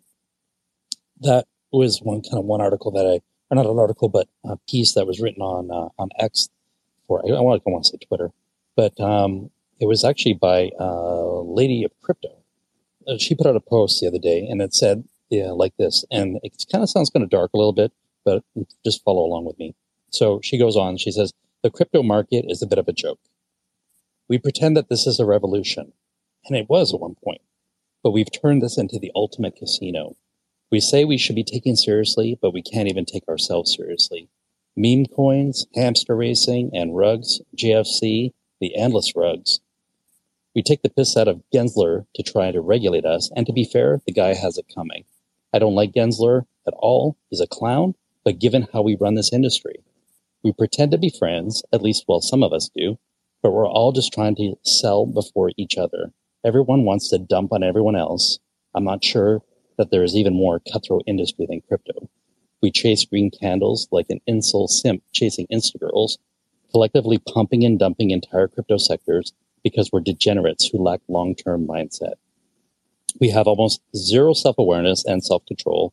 Even I, the in quotes long-term investor girl, threw five figures into base only to get uh, half of it rugged and gambling outside of garbage cryptos that are 150% casino and minus 50% revolution. And I can afford to lose it. I'm not crying about that. But that doesn't make it any less dumb. What are we even doing? This entirety of July 2023 can be summed up by two things hamster racing and rugs. That's what crypto has become. How is this not a complete effing joke? How are we not begging to be regulated so hard that crypto becomes a shadow of its former self? I'm just hoping to dump on BTC, continue down to 20K or lower, alts nuke, and we can rebuild something half decent from the ashes that remain. Don't get me wrong, I love the idea of crypto, but only the idea. The industry right now, meh. I don't hope, I do hope these things are just growing pains and we turn this into something a little more sensible. So I've, I've read that, like I said, four or five times. The lady's post was kind of harsh in some ways. And I like to think we're different here in EGC, most of us at least. I think again, this comes from the top of EGC. We have a professional group, which I believe conduct themselves professionally and ethically. And there may be differences of opinion, of course, personal and business matters, but I see the team working together for the collective good of the project and its investors. I think, like we were talking about earlier, about evolution, evolving.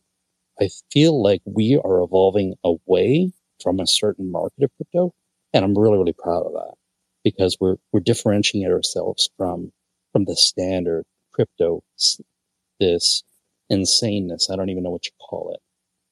I think we're pretty tame in here, honestly. So, but this brings me to an article that I had read um, also, and that is how many cryptocurrencies have failed in 2023.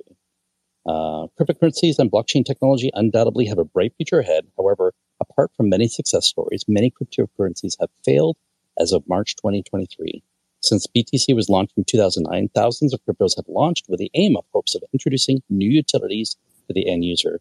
Sadly, not many of these cryptos survive beyond launch, and those that do survive can still encounter crippling challenges. While it's hard to determine the exact number, between 1,700 and 2,500 cryptocurrencies might have failed and disappeared from the market entirely. Some of the key reasons why the cryptos failed include a lack of investment and trading volume, abandonment by the devs, hacks, and rug pulls. And this is the most important part of the article that I read. Why do cryptocurrencies fail? Cryptos and crypto projects fail for many reasons. By understanding what those reasons are, cryptocurrencies can place themselves in a stronger position when creating a crypto portfolio. The most common reasons that made cryptocurrencies fail number one, saturated market. Although cryptos have existed for around 14 years, there's more than 10,000 cryptos in existence. This has resulted in an oversaturation, and the weaker projects have failed as a result. Lack of liquidity, number two. A major side effect of oversaturation is low liquidity. If interest in a crypto project drops, liquidity almost almost falls. And when liquidity, when liquidity falls, it becomes quite challenging for investors to buy and sell. Most platforms consider crypto to be dead in the case of trading volume falls below $1,000 in the previous three months. Number three, an experienced team. A lack of real world utility can almost arise, can mostly arise from an inexperienced team. The most successful crypto projects are run like a business. Although people can be great at coding and generating ideas, the implementation of these ideas is what results in success. If the developers are inexperienced in the business world, the project will eventually fail. Number four, lack of funding. If the project lacks adequate funding, it is bound to fail. And number five, scams. It is too easy to create a crypto, and that makes the crypto market highly risky. Then the malicious parties and scam exploits easily Many examples of crypto scams involvement schemes like rug pulls that are abandoned after enough money is collected from their investors. And the last, it does not solve a problem. Most of the successful cryptos are designed with utility in mind. Nevertheless, there are thousands of crypto with no specific purpose. While some joke and like meme coins like Shiba Inu and Dogecoin are doing well, most of the others have failed. So articles such as this helped me kind of reflect and realize just kind of how lucky we are to have found this amazing, amazing project. So even more so to have found the team behind it. Each one of the team members that I've seen were chosen to lead because of their specific experience and what they can bring to the project. I think for any company, knowing how to match the needs of the company and pair those needs with the right people is where almost all companies get it wrong. This comes from good leadership and good experience. So I just wanted to share that with you guys. What are your thoughts on it? Anybody can jump up. There is yeah. so much to unpack there. So much, especially on that first uh, article. You, who wrote that first article you read, Steve? That was the Lady of Crypto. Wow, this. Uh, I, I mean, I could go on for an hour. I, I'm not even going to start.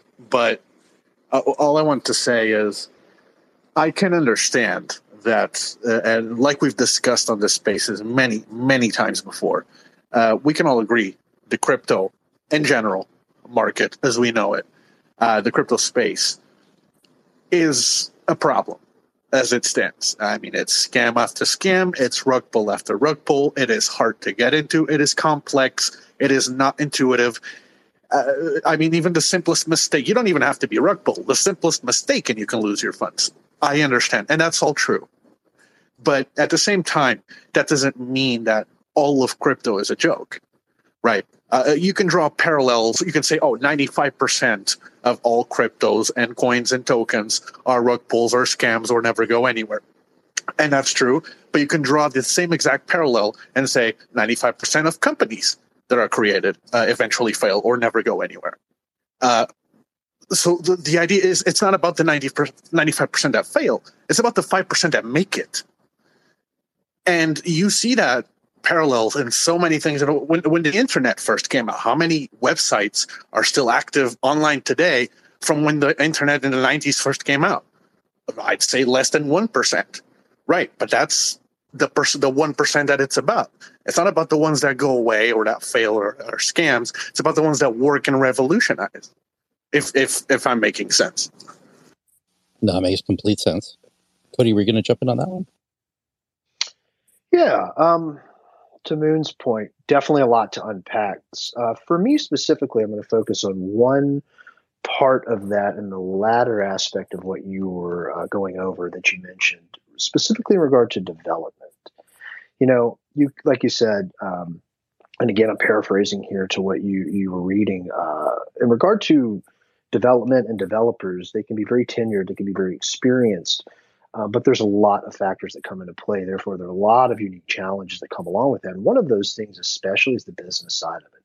You can have very experienced or tenured developers uh, that could be well versed across the platform of development, from front and back end to full stack to Solidity to 10 plus, 15, 20 plus years in the market of development um, across uh, various platforms and companies, right? But that doesn't necessarily mean when it comes to getting involved in developing for Web3 it, that being business savvy goes right along with their experience of development, right? You can be fantastically experienced in development and have absolutely zero business savvy. and vice versa to a degree, I guess. But specifically, your comment about how, you know, um, developers and development and also being able to run their business and is going to play a lot into the accomplishment or lack thereof, right? It's like you have development that has a ton of challenges, and it's not just the aspect of building, but it's the aspect of managing it. It's the aspect of the business side of it. It's the aspect of organizing it. People don't realize unless they're in it what it takes to keep that stuff organized. It takes a ton to keep it organized. You've got the developers, right? You've got, and depending on the development uh, people that you're working with. It could be a company or it could just be singular subcontractors. So companies typically have their own, um, you know, uh, functional approach to the way it's managed, to the way it's organized. You know, project managers, whether they be like Scrum masters, et cetera, et cetera, um, versus subcontractors. It's just a guy building a particular thing for you. Uh, uh, uh you know, give or take. So there's a lot there. You know, I really resonate hard with that because for me and what I'm involved in with Evergrow is obviously the management side of that, the organizational aspect of keeping that development moving forward, right? I'm not involved in development. I'm involved in managing development.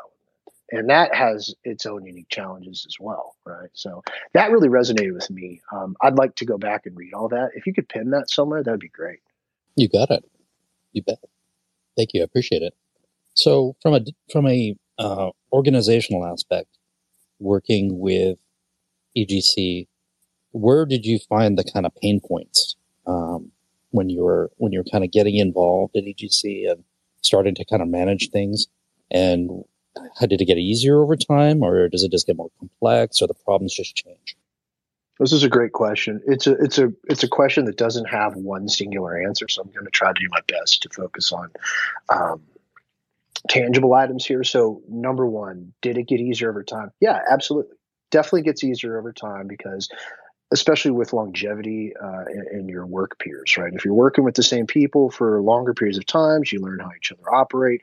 You learn how to manage in between that, adapt to those types of things too, different personality types, etc. And we've kind of spoke about this on Spaces. Yeah, that aspect of it has gotten easier.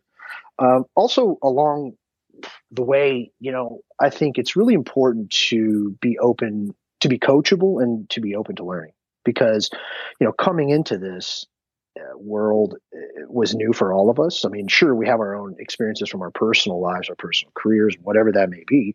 Uh, we're coming into crypto and then web threes. I mean, this is still new for everybody. It's an, this is an infinite. I mean, sorry, this is a it, all in its infancy. This is a, an infant thing still. So, you know, learning how to manage and be organized in certain regards when it comes to having meetings or when it comes to the development or when it comes to you know a number of other things. Yeah, there, there's there's learning curves. There are coachable opportunities. There uh, are challenges. There are things that start to mesh and gel right over time. Um, yeah, so it's a big question. It's a good one. Did you ever feel this is going to you know, to Paul Marius um, as well? But did you ever feel like it, like it was ever like, oh my god, this is so big? Because you guys are a small team. You guys aren't this multi you know billion dollar operation. Did it ever feel like it was too much to wrap your hands around? No, um, not for me. Uh, I, I, can't speak for them. Not for me, but only because that's that's my professional experiences coming from a world of being organized, understanding how to build decks for meetings, understanding how to manage and run those types of things. So yes, there's a ton going on. What I do feel though, and one of my main goals for the company is to um, get us all better at that to get us all better and being more efficient at those types of things. Uh, naturally so, right? I think that should be any company's goal as they grow.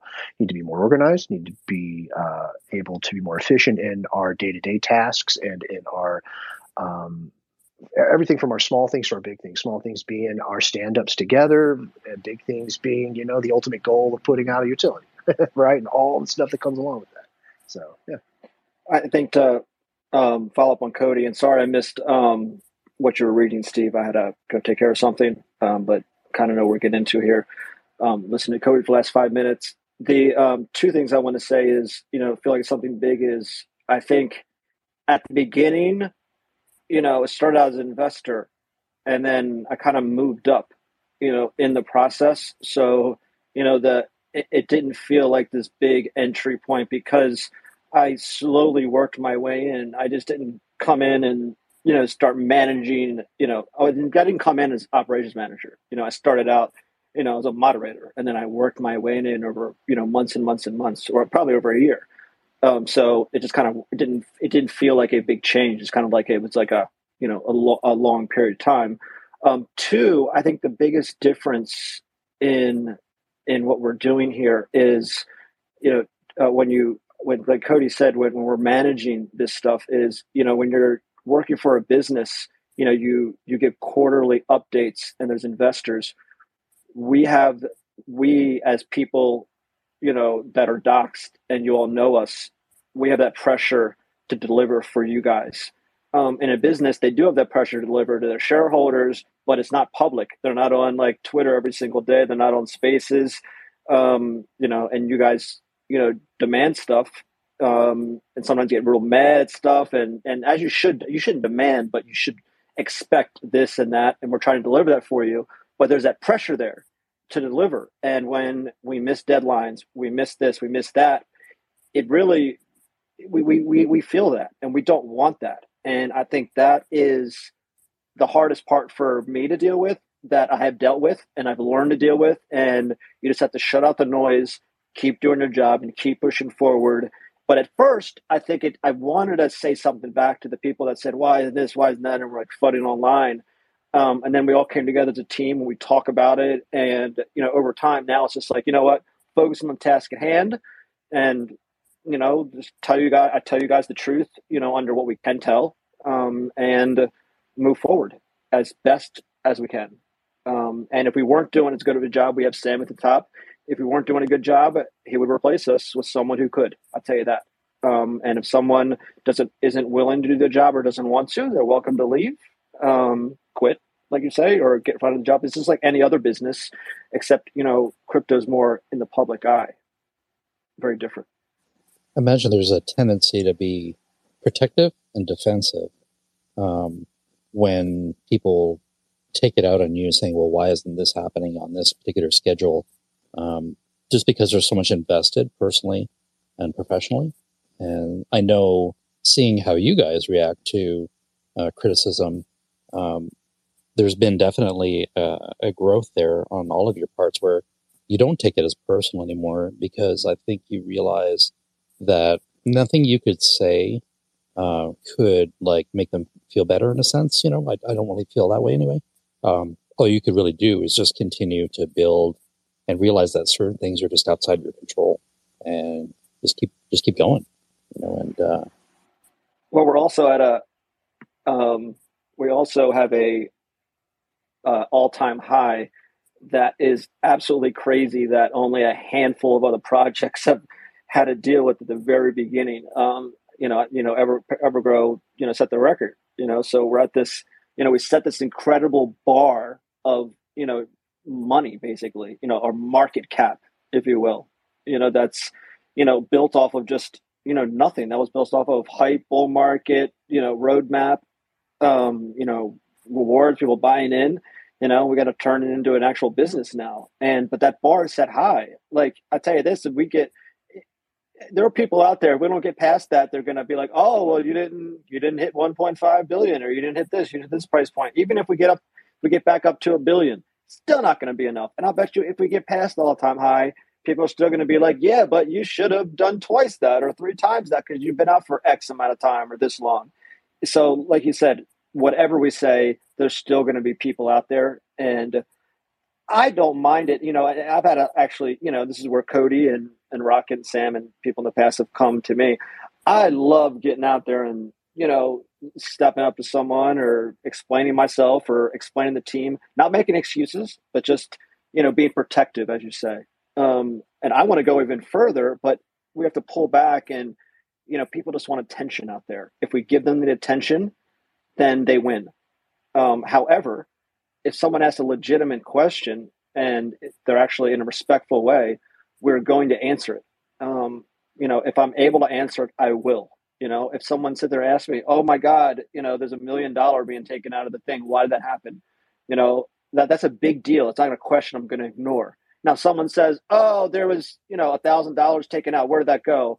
I mean, okay, probably to pay someone's salary or something. No one's stealing a thousand dollars here that came out of the market. Well, we don't need to say what every little bill is. Like we could. I got a whole we got a whole spreadsheet that says you know, where every single dollar was spent.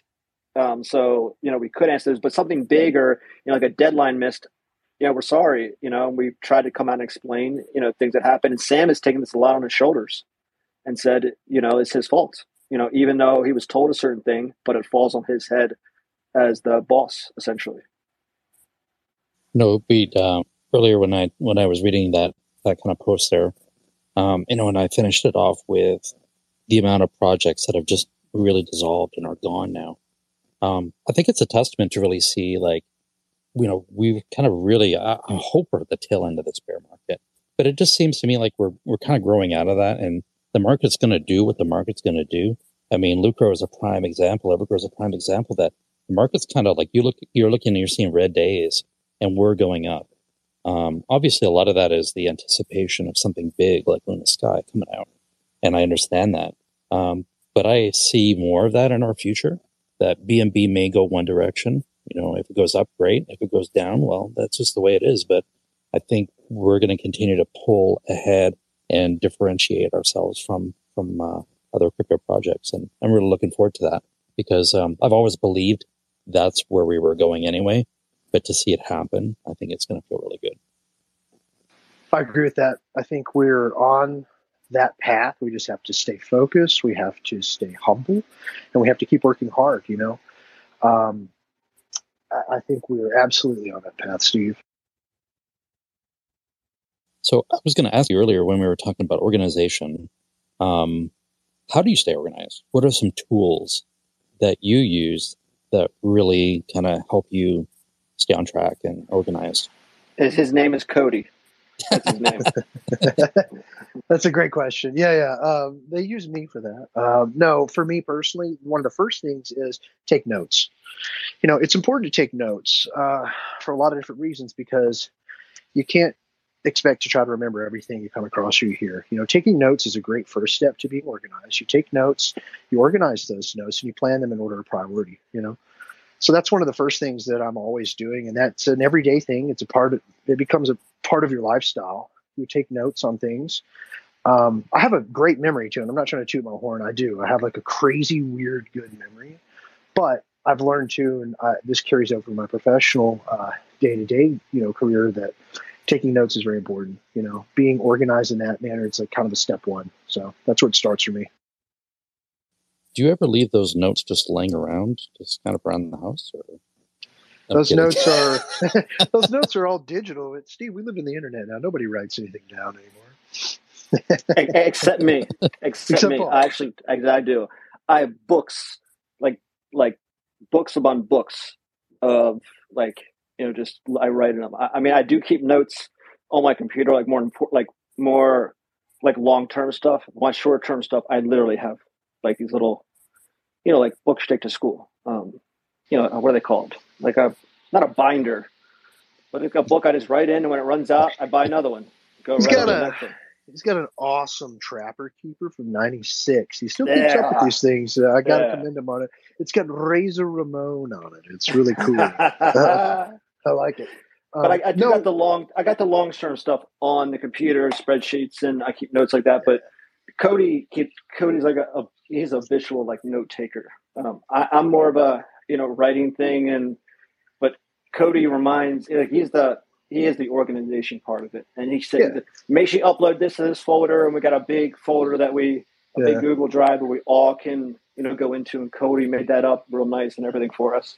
Yeah, so you got to you got to you got to keep maintenance on these things, Steve. You know, as you know, the organizational, uh, I guess, manager in a sense, it's like um, you have to always keep the upkeep. It's just like having a car, you know, or having anything, right? You have to do the upkeep, or things start getting out of whack, and then you end up with instead of two things to maintain to fix, you've got 15 things, and then stuff starts getting really, really messy, you know. So, you know, taking notes is important, and then categorizing is really important. You got to, you know, you could take notes all day long, but if you're not able to simultaneously categorize those types of things, you don't really know what things you need to address when and how to address them and the goal is is not only to make sure you're not missing any details but also to be as efficient as you can be when you go to address certain things when you go to take care of a particular um, uh, uh, item on your list or whatever you know or when you go to reiterate a conversation you had and you're having to relay information. Um, the goal there too is to cut down uh, on unnecessary banter you know like you can have a meeting for an hour or and and knock every and address all the points, or you can have a meeting for three hours and, and it just kind of be an off the cuff conversation. So those are okay, you know, and they happen too, and that's those are great for roundtables and brainstorming and stuff like that. Um, but yeah, I mean, starting out simply by making sure that you have documentation, you're categorizing your documentation, and then you're maintaining that stuff over periods of time so that it doesn't get out of whack, you know, out of sorts. Uh, yeah, so that's that's that's kind of my thing. You know, I'm that guy. So I can't say kind of. I'm very much that guy. That is very much my thing. That is very much what I do here behind the scenes. So and go. it works for you. So that's great you know, like we talked about last week, everybody's really got, you know, a very specialized set of skills. And that's what works so well with all of us together. And that's why we gel so well. I mean, on the surface, we're all pretty different people. You know, if like you met us all on the streets, it, you probably would think, and I've thought about this before, Paul, I love thinking about this, like, you know, I wonder if like none of this ever happened. If we just like met on the streets, would we get along? Would we be friends? Stuff like that. I'm like, yeah, I think so. Cause it's kind of like one of those things where it's like, we may be pretty opposite in a lot of aspects of our life, but you know, like pieces of a puzzle, man, it fits together. We gel well, we work well together, and everybody's got, um, everybody's, everybody's got a, a pretty unique set of skills, you know, and that goes through the whole staff, you know, from from helpers all the way up to Sam. So yeah. Before I go into my next question, I wanted to give a shout out to Evergrow Man because uh, he posted earlier today that uh, he uh, wanted to do a bit of support to, at the launch of the Luna Sky NFT so we traveled to Birmingham today to film part 11, but due to bad weather, it was tough going. Birmingham, we will be, we will be back very soon to finish the job. I hope you did not get drenched too bad, Evergrow Man. Thank you so much for giving it a effort. I saw a couple pictures you posted there. Thank you. Uh, I really, really appreciate it. And uh, hope you get back out there soon. It sounds like the weather's kind of nasty there, right? So in the, in the I saw kind of a weather forecast, and it didn't look pretty for a few days. So, wow. I don't mean to derail us here, but just one thing you said. I mean, it seems like the weather everywhere is kind of nasty. Is it just me, or are you noticing that too? It's just like I don't know if it's just this year, but the weather is just gross all over the place. Yeah, I mean, uh, I'm kind of spoiled where I'm at, but um, I think they were saying that ocean temps were broke a record, and I don't know how they measure those honestly. If it's an average or what, yeah. But it's wild. I'm I'm kind of in that tornado alley area, and it's just like I feel like this year I'm seeing exponentially more storms. Like it's just constantly storming here right now, and, and we're having massive windstorms or tornadoes here. It's pretty wild. Yeah, I'm on the East Coast. It hits Cody, and then it hits me on the East Coast. So yeah, Cody, it like you know we don't get the tornadoes and stuff like that, but we get you know really bad thunderstorms and it rains a lot, and it has yeah. been doing that a whole lot yeah, most of those systems come from west to east. Not all of yeah. them, but yeah, you're right. I do see a lot of them because I'm from Dallas and like my family's still in Dallas. It'll a lot of times it'll get them and then it'll get me here in Memphis and then keep going east. You know, pretty wild. I'm just seeing a ton of weird weather this year. I think Frank NFTs uh, from see New Zealand or Australia. He was saying that it's, it's been crazy hot, crazy, crazy hot. Even Mario, I think you said last week or the week before, the weather uh, was just like kind of just really just unbearable. Yeah, it's weird. I'm sitting in the middle of tornado warnings right now, so uh, yeah. uh, um, and what you're saying about what you just said, Steve, Arizona, they are just baking, and and people are falling over from heat stroke and that with 115 and up temperatures on the sidewalks. Oh, I saw that. They're having them in New Mexico, right? Are having like record breaking um, uh, temperatures for long, long periods of time. Like it's been this temperature over this many of days. That's a, a hundred year record breaker type thing. Pretty wild. And Dangerous. trash cans melting. Can you imagine? I'm wow. in um I'm in Maryland and so since I started working for EDC, I spent a lot of time inside. And uh, the other day uh, I had been I've been like I didn't open the door outside and so and they go don't go outside it's too hot. And I was like okay. They're like no really you can't breathe. And I was like you know okay whatever. And you know it's hot here in Maryland getting 95 100 degrees whatever. Open the door and I actually went on my phone and looked at it and I opened the door you literally couldn't breathe. There was a warning everyone to stay indoors. Literally it hit you like a ton of bricks. It was just humid, hot, and literally that it felt like the air was so thick that that I, you know, I'm only I'm only or old. I mean, 40 years old is old to some people, young to some other people. Um, but it was literally hard to breathe. I shut that door, came back inside, and it was actually a you know whole thing. And I live, you know, 30 minutes above DC, so it's not like I live in Arizona. It was that hot here. Paul's birthday is this month, everybody. He's going to be 41,000 years old. So Oh my be sure to be sure to give him a congratulations. Oh, it'll be five days. Ugh. I hate my birthday. 41,000. Man, you've been around a while. You saw Sabretooths, right? I know, right? It really, it, it doesn't. God, it's so weird. Age. I know we all feel it. You know that, but it's. You know, think think just yesterday. I think I was like, you know, 25, but you know, and I had hair, and now I don't have hair, and it's so weird.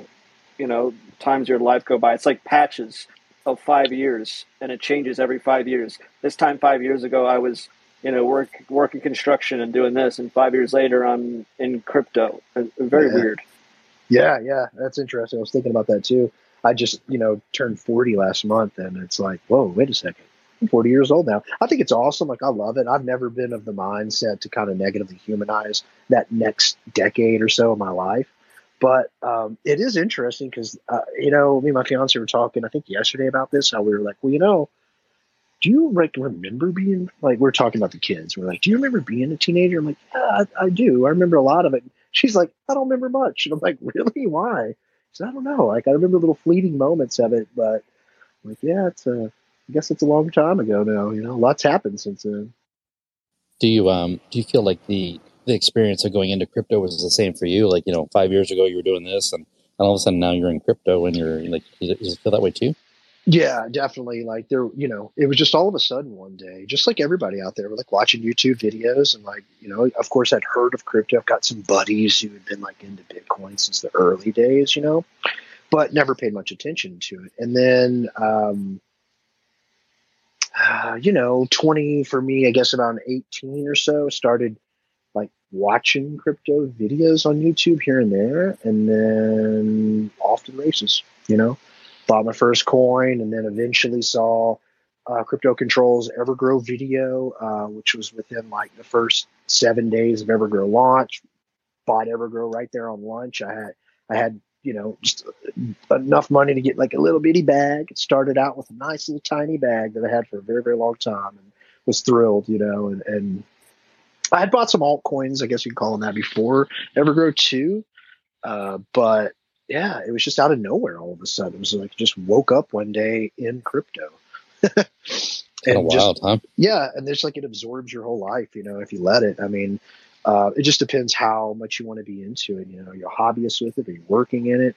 Are you an investor? Are you kind of a little bit of everything? So just woke up one day in crypto and learning and trying to soak up as much knowledge as I can about it and about Web three along the way now that we're here and pretty wild. Did you did you start on Discord as well, or just kind of just kind of help it out? Yeah, yeah, yeah. So uh, I'll give you the quick story here. Um, yeah, so I bought my Evergrow. I think it was sometime between seven and ten days after launch. So, so right around there, about a week. I saw Crypto Controls video. I was on my lunch break at work. I'm like, hmm, okay. So I bought a little bit of Evergrow right then, hopped right in Discord. I'll look up my very first Discord message at some point. I, I do occasionally. It just said something like, "Hey, everybody, I'm really happy to be here." So I hopped in just as a community member, and um, I, I was I'm a night owl. I've been a night owl my whole life, so I was always like in Discord, very active in the late nights, you know. And uh, me and, and some other folks just were there and just was help were helping people. And then one of the mods asked me to be an educator at the time. That was what we call a helper now. It's like your first step is become a helper. So I become a, a, a I became a helper or a educator as it's called back then, and uh, went from there. And just went from being an educator, a helper, all the way up to where I am now. And that was the very first week of that Discord existing. So yeah. Very cool story. I, uh, I've heard Paul tell his story, and I, I mean, I knew you were in Discord a little bit, but I didn't. I didn't really know the kind of whole history of it. It's kind of cool. Well, you know, and like back then too, and Paul can attest to this because the further you kind of get into the management side of it, the less active sometimes you are in those things because we're always doing stuff on the back end with each other, working with other people. But I love popping in Discord. Discord is my home. Kind of like Telegram is, is, is some of our, our, our staff's like home, you know, or, or even some of the communities home. It's like that's where I started was Discord. And um, so there's a very special place in my heart for it, you know, and uh, I love being in Discord and I spent countless, countless hours in Discord, and you know a lot of the stuff that, that, that you may still see remnants of, like the night shift. Like that was all started back in the day with me and a couple folks, you know, and like, um, yeah, so like that was a whole life was living in Discord all day, every day. Just like it's interesting to watch this evolution because it's like okay, you start out as a helper and you're in Discord all the time. You become a mod and admin and you're there in Discord, but you're helping like other folks come up, right? And then you move into a different area of the company. You might be more back end role, like ops and management or whatever. And you know, you Discord is now in really good hands with um, the admins that have worked their way up from just being a member to being a helper to being an admin. So it, it's amazing because you know you look at folks like Hyper and Drake and and and uh, folks like Hawkish, you know, who really predominantly run it. And then you got folks like Nicola and Marios and, and all the guys in Noah and all the guys over in Telegram. Same story for them, right? It's like they came up and then eventually they pass off different aspects of it. They're running it and then they pass it off to the next people because they've moved on to have to do other things. Um, it's really cool. You know, I like thinking about that occasionally. It's like a nostalgic feeling. Yeah, great, I, great people there. I, I went into Discord because I was made a Telegram mod, and there were so many of us, and I wanted to stand out more. Like, like it, it could go back in time. I would I wouldn't say that then. I was like, you know, like I was like, man, I want to stand out more than ever. I want to get Sam's attention. I want to, you know, I want to kind of you know be noticed more right and there was i praveen started discord praveen and jacob and i looked over that i know there was a SafeMoon discord because i came from the SafeMoon community but i wasn't really familiar with discord but i was like how can i differentiate myself? I look over in discord there was like five people in there all they did was say hi. And then i asked jacob hey can i go over there and you know make discord like you know better and make files and all this stuff? And he just gave me the go ahead. And I was like, you know what, I'm to show them, you know, because I know there was a lot of people looking like that, like Discord and not not Telegram. They just perverted something over the other, and that's when you know uh, me and Frizz jumped over there, and then Rabbit, and then eventually Cody, CP.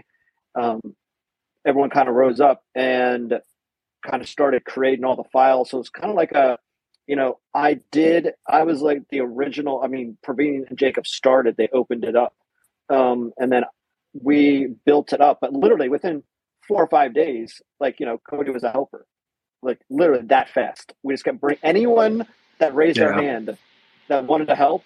I was like, we were like, yeah, come and help. And it was never ran like Cody. It never, it never was ran like I was the boss. I never, I never ran it like, okay, come to me, and then I'm going to figure this out. And it was ran as a group and as a community. I never stood there like, oh, I'm in charge or this, that, the other thing. It was always a community and a group decision. The people at the top, there's always like four or five of us, and we make a decision together. And it's actually still kind of ran that way, you know, but passed down. Well, interesting thing about that statement he's saying, y'all, is that's essentially kind of how the company's run too. It's run functionally, right? Um, which is very different. Um, and, and I think works really well. And what that really means is like there's not a vice president of Luna Sky there's not a vice president of Atlas Wallet, right? It's functional. So there are a lot of groups and people that have hands in it. You have like those of us that are running one aspect of a build and another, and those of us running another aspect of the build, all the while communicating with each other, keeping each other in on the loop, and and and and making decisions together when need be as well too. So uh, it's kind of the same thing with the company as a whole. Um, you know, functionally run like that, uh, which is great, and that works really well, um, for, especially for a startup. Uh, you know, fun fact too about Discord, and same with Telegram, the evolution of it. Like what most people don't realize how many times it's been rebuilt. Yeah. So like you had the first Discord, right? Pops up, you got some channels, etc. You got some permissions, etc. And then eventually you got to start. This goes back to my conversation about organizational maintenance over time. You um, you have to constantly maintenance this thing and build it, right? You don't just build it, leave it, and it's good for 10 years. You have to constantly build, maintenance, and evolve your platforms, Discord, Telegram, etc., your company in its in a sense too. Because if you don't, then it just gets behind, and then you start having speed bumps and things become inhibited, services, uh, a number of things. So it's really cool to think back about how many times and how many people have been involved with the evolution and rebuilding of things like Telegram and Discord and, and Reddit, I imagine too, for EverGrow. It's like Discord itself has been rebuilt. I think I'm going to say technically three times. The first build, the first launch of Discord, the first put together of it, then the first initial, which included like the first initial setup from the original mod and admin team, and then the next folks that came in, like myself and other folks that came up, we revamped and you know appropriated or added or changed or enhanced particular channels, permissions, etc., um, and just abilities of the platform. And then the next group came along, right? So after this got passed on from, let's say, like me and other community managers, uh, CP and, and, Rocket and everybody at the time to Hyper and Hawkish and Drakefish and all those guys, just like over on Telegram with Nico and Marios and, and Noah and, and, their whole team. You know, um, it's so cool to think about that because it takes that much work. Everybody, it's not something you just turn on one day and you just leave it. and You just go in there and chat. The the reason that you're all able to go in there and chat and do the things you do is because it is constantly maintenance 24 7 all the time on the back end. And there's a lot to be said for that you know. Hey while we're talking about it thank you to everyone that, that, that stays on it from the helpers to the admins because without them the platform would fail. You know it requires 24 7 monitoring and maintenance. So yeah there's a lot to that. I thought that was yeah, cool to talk about. We've never really talked about that you know yeah, it it comes also, and people are a lot of you know the inside already know this is that the people that have you know are in there and have rebuilt it and they've all stepped up. You know, I know I get random people in my messages all the time, and they're just random people looking for a job. And they say, I, have been a mod in four other companies, or I can be a community manager. I got paid this much. I, am willing to come over there or whatever. And well, I mean, I get so many of them on Telegram, whatever. I, I ignore them now, but everything in Discord and Telegram is people that have been in there as regular, you know, community members, and then they move up and they show that they could be a good helper, a good educator, and then they've shown they move up, and you just kind of moved up, and the torch is passed. So it's never just someone hired to like you know fix it up. Someone just kind of takes the reins and does it. very cool to see. Yeah, exactly. And I think one of my favorite aspects about that, Paul, is um, nobody like knows how to do all this stuff usually when they, they come in. It, but my favorite aspect is, is like the willingness to learn, you know? Uh, and I love that when someone says to me, or maybe I say to someone else, Hey, you know, I don't know how to do that. That's a great question, but I'm happy to find out. And we do it, you know, that's what it's about. And I love that. It's like the same thing goes with Discord. It's like, well, how do you get these bots? How do we make new bots? How do we just take care of this ourselves instead of having to have an outside source uh, that we delegate this to? Well, we have to learn. So we need to invest our own personal time to do that. And everybody does that kind of thing. And that's what I love about it. Seeing somebody come up and take the initiative to learn how to do something they didn't know how to do just to be there and help and do it. And I, I love that, you know. It's it's amazing to see how much it's changed over time, like you were saying. Um, you know, and there's it's just an amazing amount of resources. Um, there's there's probably no question that you could ask that hasn't been asked by somebody else at one point. And there's usually, if it's asked enough times, there's a dedicated section to where you can find the answer to that question. Yeah, and that's a great example of what we're talking about, just the ongoing evolution and maintenance of these platforms and the importance of that, you know? Like over on Telegram, they do such a fantastic job. Obviously, Telegram is a very fast paced environment, a lot of communication going on 24 7. And that's what it's known for. And that's why it works so well uh, with the way it's built. Um, but none of that would happen if it wasn't for all the guys over there running it. And that goes back to the very beginning from the first team, like Praveen and, and, and, and Jacob and them, uh, and, and, Frank, and then everyone else, you know, Nicola, Marios, and all the folks they've had with them, Noah, James. Um, and there's just an there's a big list of people, and again, I always say this: if I don't mention your name, hey, it's not because I don't. Uh, it's not. It's not purposeful.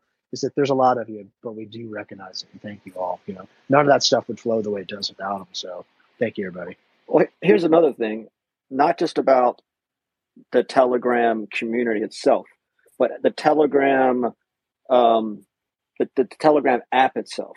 So, um, when huge partnership like uh, 90, 90 maybe 90% of our partners are when you make a group, they all are on Telegram.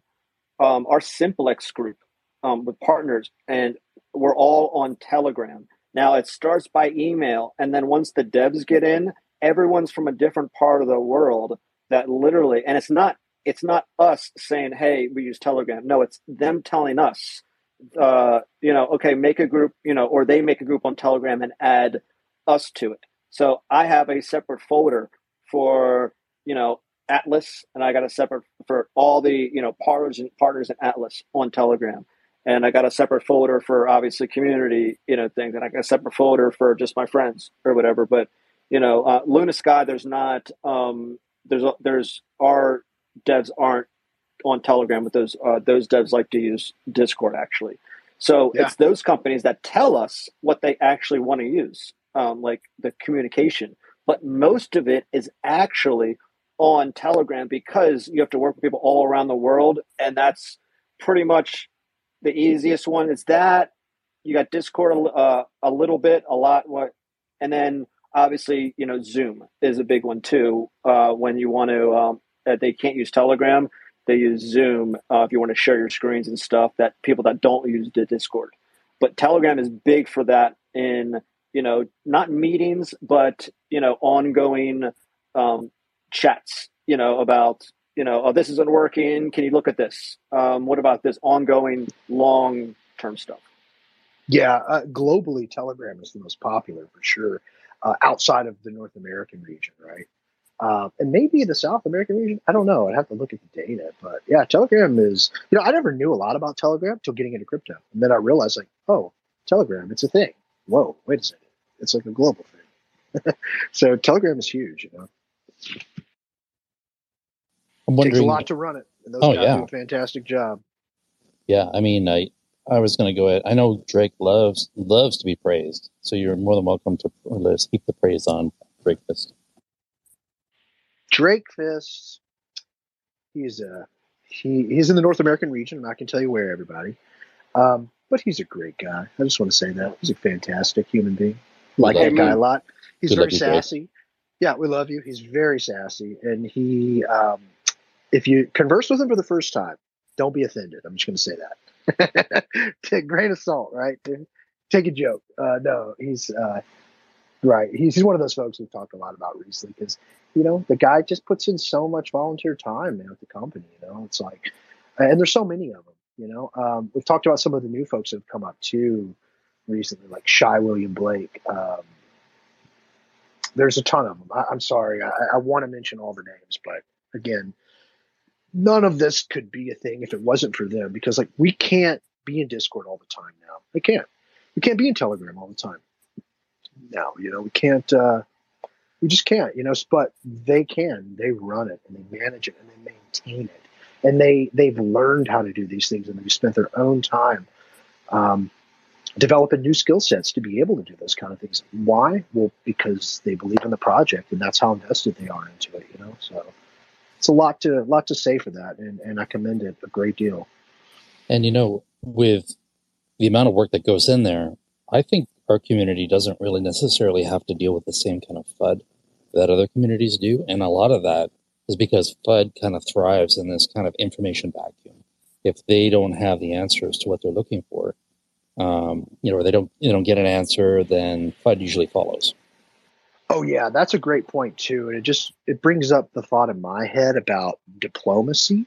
The way that everyone here is able to interact and converse with the community in a very diplomatic way is astounding. You know, I, I love it, and it makes me really proud because it's like when I, I, I look into chat, I'm always reading everything. Like everybody knows that about me. Like I do pretty much read everything, whether I'm there and commenting or not. Like I see it, you know, um, and I love it. It's it's a great feeling to watch like you know mods and helpers and admins converse with somebody be empathetic be stern when they need to be but all the while maintain diplomacy why well because a that's the way to be as a person and b you know they represent the company it's it's important to represent the company in a positive light you know but at the same time we have to balance that fine line like paul was kind of talking about earlier of protecting the company but also uh, you know, being open minded, being willing to debate about not so popular topics or not so popular opinions, you know. So,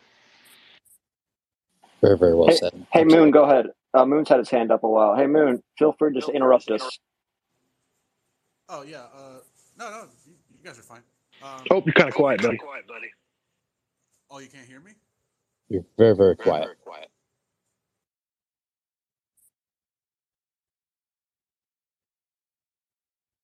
And just like that, the moon has set. He was gone. yeah, I like think that. he's got to drop out and come back in again. I could barely hear him. It was like he was like, standing on the other side of the room or something. Looks like He's- the, the he's name a hand up a while. changed, but the, the name changed of the platform, but the problems are the same. Absolutely. Twitter X. is. I'm going to go ahead bring him back up. A I like it quiet better. moon is really an unusual thing too. That's so funny, CWP. You said that, and I don't want to detract from Moon Android's uh, question or comment, but me and my fiance were talking about the moon last night, and it is it is an unusual thing. Go ahead and jump in, Moon, anytime. Uh, yeah, can you guys hear me? Perfectly. All right, perfect. Um, yeah, I, I, I don't know what the heck happened. Um, I've totally forgotten what I was what I was gonna say. Um, Telegram. oh yes, Telegram. Thank you for that. Yes, Telegram. So you were right when you said that Telegram is such a, a fast, a much more fast paced um, app environment. Do you remember when Lucro, uh, the pre-sale and the launch first came out? The, uh, the activity on Telegram. It was I do I do remember because I had to hop in on that uh, live session. Remember that? I, I, I think I even called for you at some point because it was absolutely freaking insane in there. Uh, if I remember correctly, it was about ten messages per second. It, it was impossible, impossible to communicate at that point. Like the chat had to be uh, muted, um, and that shows two things. First of all, yeah, a lot of people definitely use Telegram, uh, far more even than Discord. Not anything against Discord, but it's just Telegram. It seems to be the new WhatsApp uh, of the world, let's say. Um, and second, it shows you guys' ability to um, market, marketing, and and build hype, because that was absolutely insane. I, I still remember it to this day. those that eight hour time frame was one of the most stressful times that I've ever been with Evergrow. I was uh, Cody was in Telegram dealing with the community, and Nicola was. I'm sure a lot of other people, and I was feeding them information. I was in the meeting with Sam and the devs, and literally it was all hands on deck. And we even brought in outside hands to figure out what was going on, why it was going on, and fixing the problem, whatever it was. And but we're so into trying to fix it, and meanwhile, Cody and other people are trying to ask us what is going on. We're trying to relay information, but we don't know what's quite going on until it's done. All while everything's being messed up, and a lot of people's money, and and blah blah blah. I mean, even Sam will tell you this. You know, that was. I mean, Cody probably said the same thing. One of the most that that is my number one stressful time that day, right there, because you know so much was going on and so much was on the line. And I mean, we know what the what happened now, but I mean, Jesus Christ, like wow, that just It, I mean, it, it, it was bad. It, it was bad. I, I can tell you Yeah. that uh, I was an active helper at that time. Not so much anymore, but I was an, act, an active helper at the time on Telegram, and I was, yeah, I, I was the most stressed I've ever been in my life. So I, I can't even imagine what it was for you two um, and for Sam. I remember that day very, very clearly. And I remember you specifically, and I'm going to talk about that in just here in just a moment if I may. I'll it short.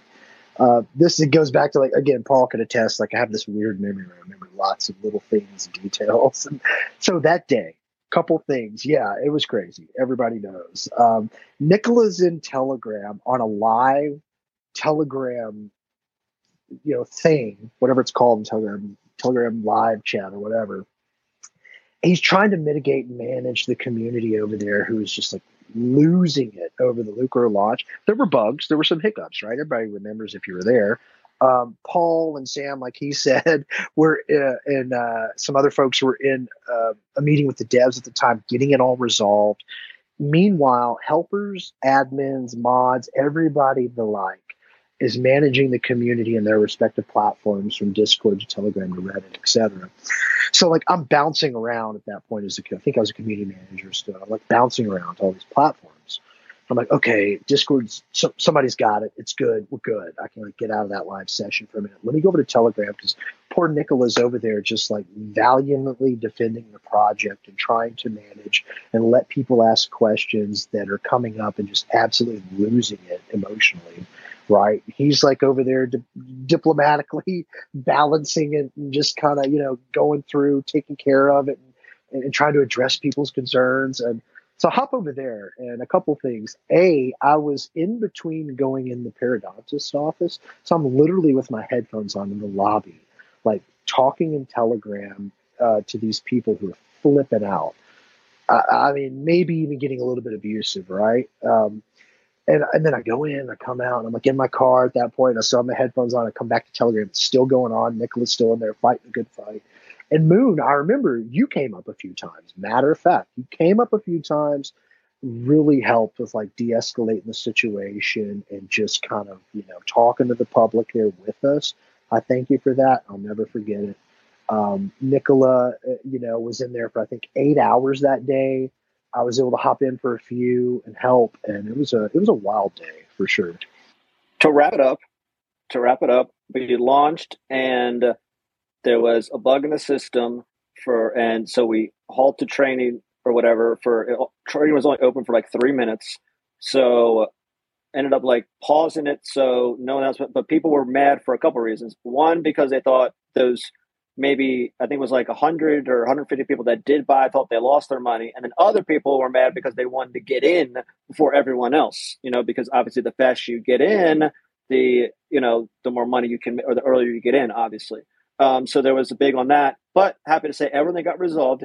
Every single person got their money back. Um, it wasn't a huge amount. I think one person was like twenty four thousand dollars, and then uh, there was like ten thousand, maybe eleven thousand spread out over 100 people. We paid every single person back. Um, Marius and Nicola were a big part in um, getting all that and me uh, put together and getting that right to Sam so we could, you know, send everyone back their money. And then we launched again, I think three days later, perfectly, and had a really good launch. Um, people got their money back, and then people actually got in when they could, and all done and perfect. So everyone oh, helped out. That that was that was the only time I've ever seen Nicola absolutely lose his crap. Uh, you know, because there was so many people yell. I mean, at, at some point it was ridiculous. There, was people yelling in the microphone. They weren't even saying anything. They were just yeah. yelling in anger. That's and when I, that's when I came over there. It was like that was in that moment. It, yeah. Exactly, because uh, that had been going for a little bit, and when I saw that, and you know, I, I don't blamed it on Nicola at all. He was a, a hundred, a thousand percent justified. I mean, Jesus, the man was taking hits of left and right. And I saw that, I'm like, okay, this isn't going to work. So I and got Cody to come over with his, uh, you know, skills of calming everybody down and his, you know, uh, level voice and everything, which he did. Um, but it, my God, it, it was so insane. You know, I forgot about one aspect of that, and Paul mentioned this a second ago. It was like after the fact, there were some folks that we offered a period of time to send back um, Lucro to who had lost some Lucro for whatever reason during that bug issue. And we did. We honored that. And I think that's a big thing that a lot of people may not either A, know about or I forgot about. Like, we didn't just say, I'm sorry, it is what it is. Like, we allowed people to hit us up and say, hey, look, I didn't get this much. We investigated it for them and we sent it to them. And that took a lot of work and a lot of people were involved with that. Nickel and Mario spent a lot of time made, double checking those wallet addresses and confirming those numbers for me. And then I took those numbers and sent them to Sam and he paid them out. And that is a great aspect of kind of what we were talking about, how the company works on a functional base it was a total team effort. You know, like Paul and Sam and folks were in that meeting to get the things resolved. After the fact, we had that come up where people were claiming that they didn't receive this much of the token. We said, well, you know what? We know there was a problem. Tell you what we're going to do. We're going to honor our. Uh, we're, we're going to we're going to honor this for you. We're going to give you what you you didn't get. Um, we spent the time investigating every single wallet. I probably still have that Excel document, and it was hundreds deep. This was we what I don't remember how long we kept it open. We kept it open for, and we made a public announcement about it. We said, "Hey, look, for the next blah blah number of days or weeks, we will honor this for you. Just make sure to hit us up. We'll look up the addresses to confirm, and we'll send you what you I remember have. that. Yeah, I think that's a huge call out, man. I haven't thought about that in forever, Paul. You brought that up. I'm like, wow, you know, like that's a really cool thing. I'm not trying to toot our own horn here. But It- it- I- it's I- good to I'm talk about it it, it- it's good to talk about these things. Sorry to interrupt, uh, but it, but it's good to talk about these things because you know Yeah. it, it, it's the mistakes and when things don't go wrong that you know should come up and we should discuss those things uh, because although hard to discuss them, it is. We I mean, just look at the huh? we made good on it, you know. And I've You made seen, good on them. not going to call projects out at all, but we have all seen that not happen. We've seen the exact same thing happen in other projects, and they did not make good on their people. We made good on those people, and it was a lot of work for everybody, and they deserved us to make good on it, and that's why we did. You know, And, and ultimately, that is all that matters. You make good on your promise. You fix. I mean, mistakes happen. You fix the problem. Yes, it took some time. Everything takes time, but ultimately, everything got resolved. Um, so mistakes happen, and again, like I said many times before, they will happen going forward. Expect mistakes. Expect them, uh, but it's not about the mistakes. It's it's about how they're solved and how they are overcome. And that's just a great example of uh, not just the community, not just the helpers, not just the mods, uh, but the whole core team as well, working together to fix that and make everybody whole again. And I think that's a great story in itself. Yeah, yeah, I forgot all about this, you know, because it's so interesting to talk about this now because Steve, kind of to the point earlier in the conversation today, where it's like, well, what was it like? Just like you came into crypto or whatever. All of this stuff has gone on. So many things have gone on that we're so focused on the now and moving forward that some of these important aspects we've been through um, I've almost been forgotten about at this point. Like this aspect, like returning Lucro to everybody that didn't get it because of the bug on launch. You know, like that was a big thing. You know, and I'm really glad we did that, and we should have done that, and we did. We made good on it. You know, we even had some people hit us up even later. I dealt with all the communications of it, right? So all the communications came in from people. I addressed them all. Marios and Nicola um, built the doc, managed. Um, investigating all the wallet addresses for that.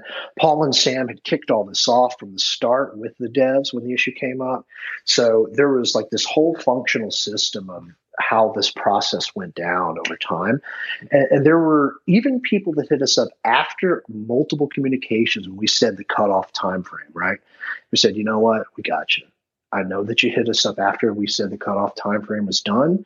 Let me investigate it. We'll see what we can do for you. And and we helped them out because you know they deserved it, and maybe they were late to to to follow up on their own investment. But you know what? We didn't want to penalize them for that. You know. Well, there's also some people.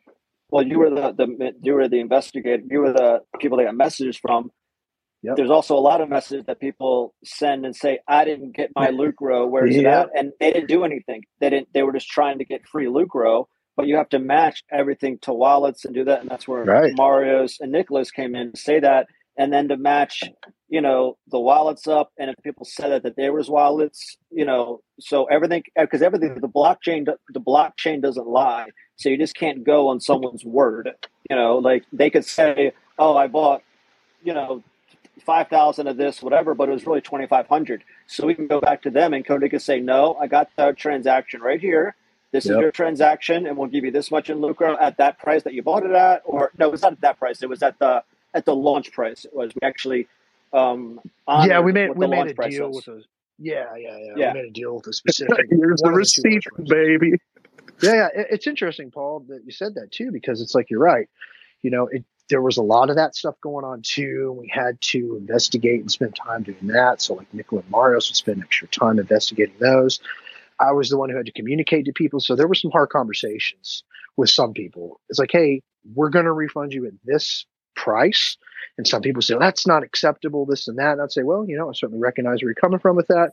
Here's what we are able to do for you.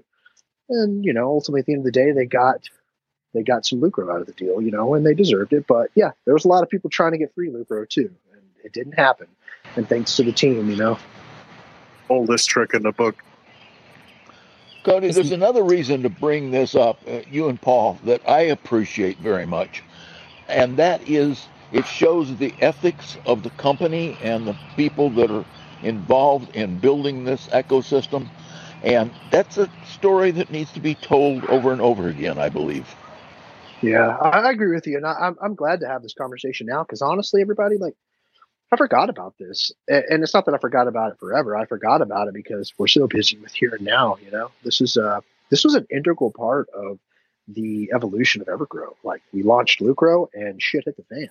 You know, what do we do? We jumped on it. We did everything we could. There was definitely some pains out there, and uh, you know, we we uh, addressed it, well, owned up from, to it, and did what we yeah, to from, take care of it from Sam on down, our reputation is on the line. And I think we all, you know, from all the way from myself to whoever is involved in Evergrow at any kind of level, you know, if, you know, I would have been, you know, I don't think I could have, you know, went forward. If Sam would have been like, you know, no, we're not paying, you know, people back there, you know, sorry, they, they messed up. Just, you know, like, yeah, we messed up, but they shouldn't have bought. Like, I probably wouldn't have been okay with that. You know, like, mm-hmm. so we all share those same ethics together, all the way down to Marius, to Nicola, that we're doing things that, you know, we need to pay these people back and make it right and a reputation so we can say, like, yeah, that mistake happened, but we made everyone right again. And it's not like, you know, that money came out of the marketing wallet. People, they, they were willing to, they bought the Lucro and they got it at a certain price and we gave it to them, just like they, they bought it. Well, um, I, I, good. To interject really quick, I remember something now about this though specifically, and this actually wasn't an Evergrow fault. What happened was is someone replicated the launch before it actually launched. Remember now? It's like someone scam launched their own thing really quick, or they did something. I don't remember the terminology. It's been a lot's gone on since then. I have to look back at it, but we didn't we didn't actually mess up the launch but we still made good on it for those that accidentally bought a non-lucro token that was represented as lucro. That's what happened. Remember that now, Paul? We we opened up trading or something, and yeah. someone else made a liquidity pool. Yeah, before yeah, we did, before yeah, we it, did, or something. Exactly. And you and it should have been done the other way around. I don't think it was a bug. Like it was. It's a thing in pink. It's it wasn't PancakeSwap's. It was a problem with PancakeSwap, but it's just the way the system operates which yeah. is in a very weird way um, that just doesn't make sense. And, uh, you know, of why someone can open up a liquidity pool before you even, you know, launch the contract. Like, That's it was right. very weird. I got to figure exactly what happened, but something along those lines happened. Someone yeah, it wasn't like the, the result. I said earlier, and I got to retract that. It wasn't the result of a, a bug or mistake we had. It was that we opened up you know, trading was opened up through the process of getting this prepared to launch, and then Pancake allows you to be able to go in and add liquidity, and somebody did because they knew what they were doing, and then people started buying because they're watching, they're watching for the launch. They started buying, and it wasn't the right token. so, but you know, we said, hey, well, tell you what, you spent you spent hundred bucks. We'll give you free Lucro up to the amount of seventy dollars. That's a pretty fair thing considering that we didn't actually do anything wrong there. Uh, but you saw it, you thought it was us, and you bought it. And I'll tell you what, we're going to help you out in whatever way we can, and we did. And I think that's cool. You know. I don't know how many projects would actually do that. Yeah, I think yeah, what I mean, the no, the like the um, the the pre-sale price was like you know 0.02, and that's what it was going to launch at. So we, or it was going to launch at 0.04. So we decided, or three three zeros for four zeros for whatever it was. So we decided to give everyone tokens at four zeros five. Um, I think yeah. that was the yeah, and yeah. that was the right call. It was, yeah. it was the right call. Steve, let me just say this real quick to answer your question, Steve.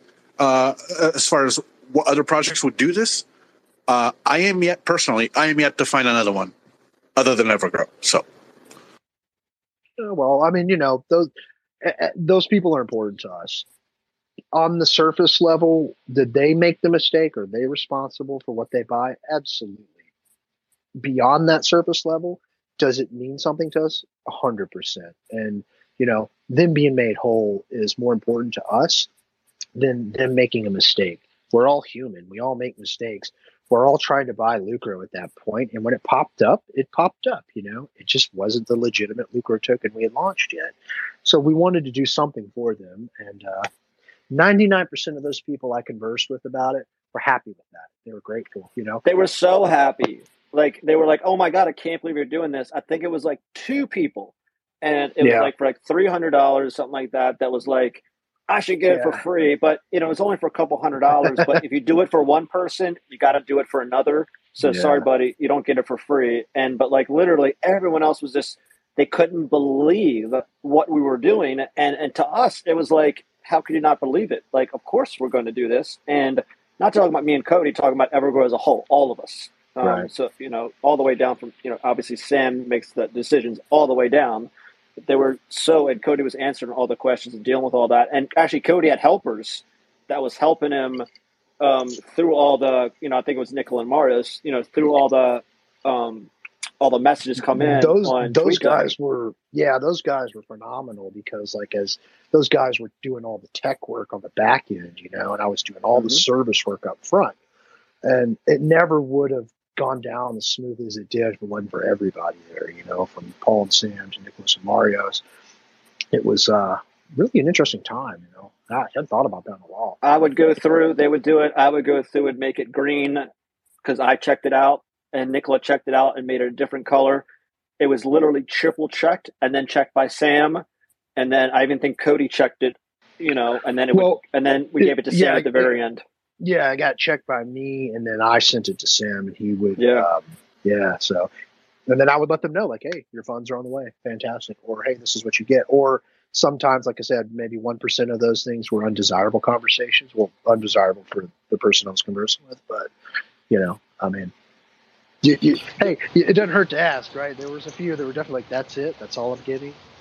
it's like, yeah, that's that's what we that's what we can do for you. You know, There was another thing that hit right after that because I got caught in it, and that was a bunch of fake contract numbers on Telegram. oh, Oh, I remember that. I remember that. That was bad. Yep.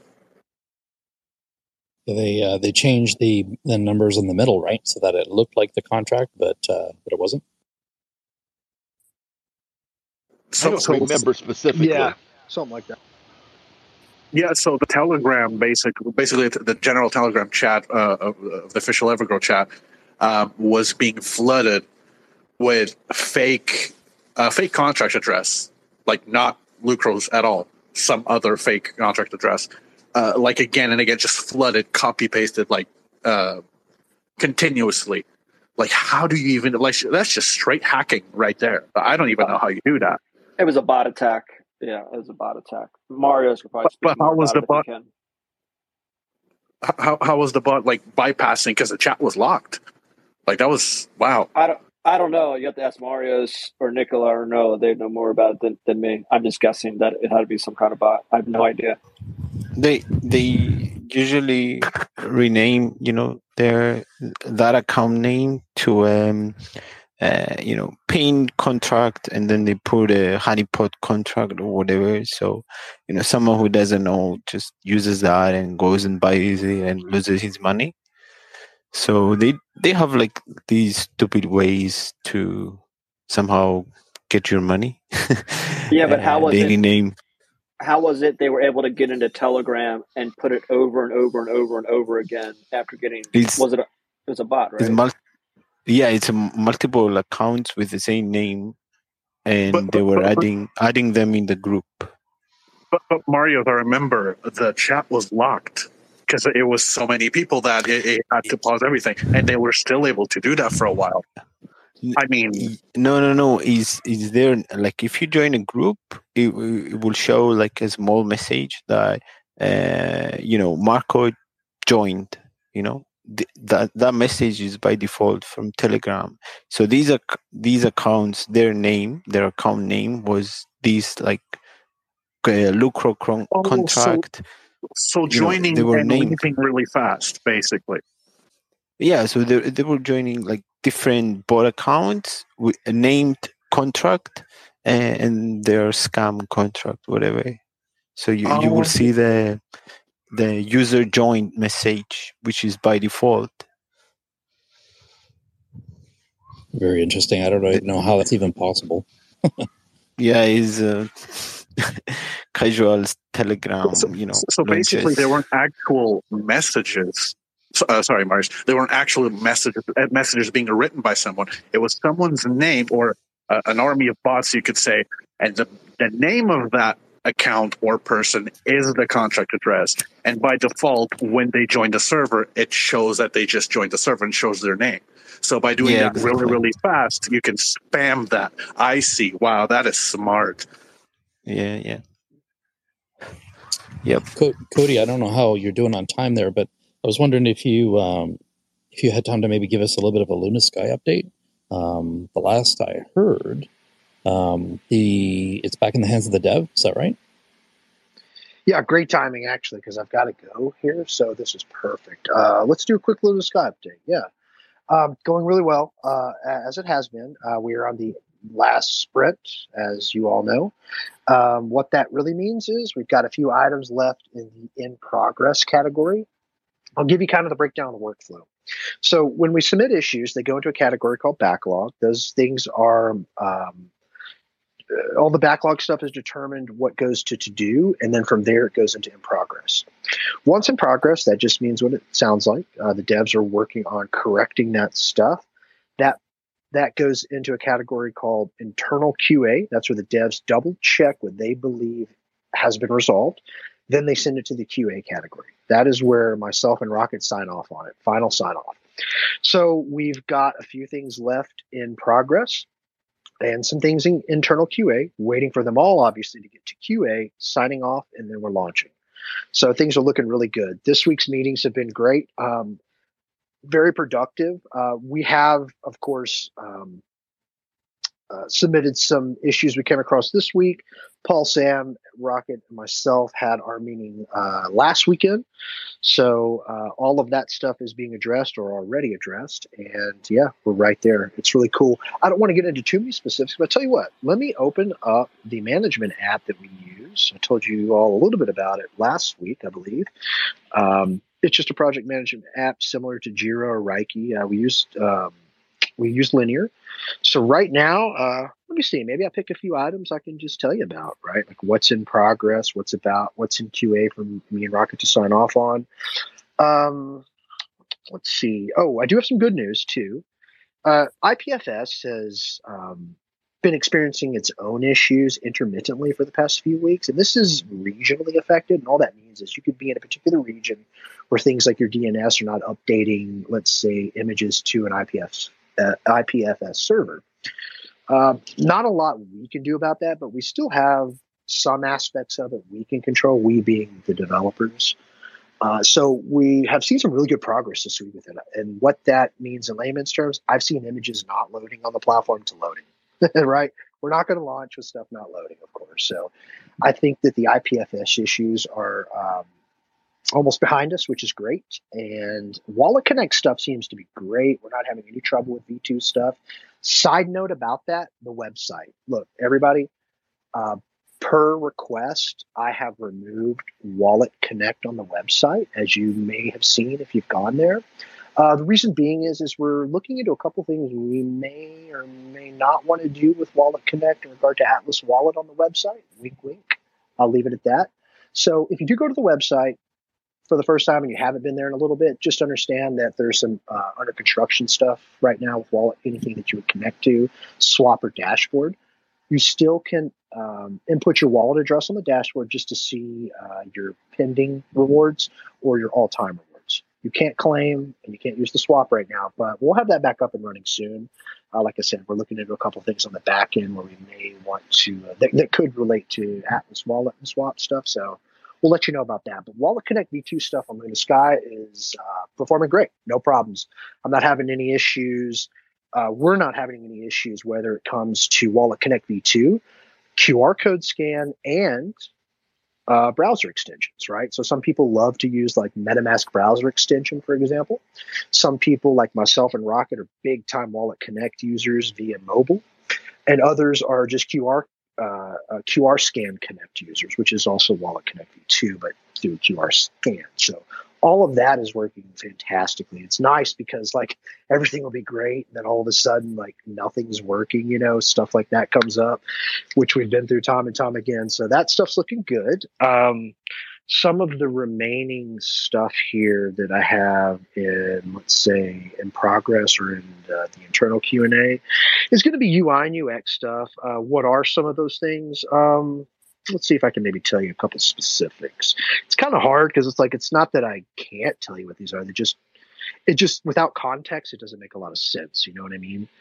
Um, UI wise, yeah, there's some little tweaks we wanted to make visually that'll make it easier to understand uh, a how-to area or aspect of the platform.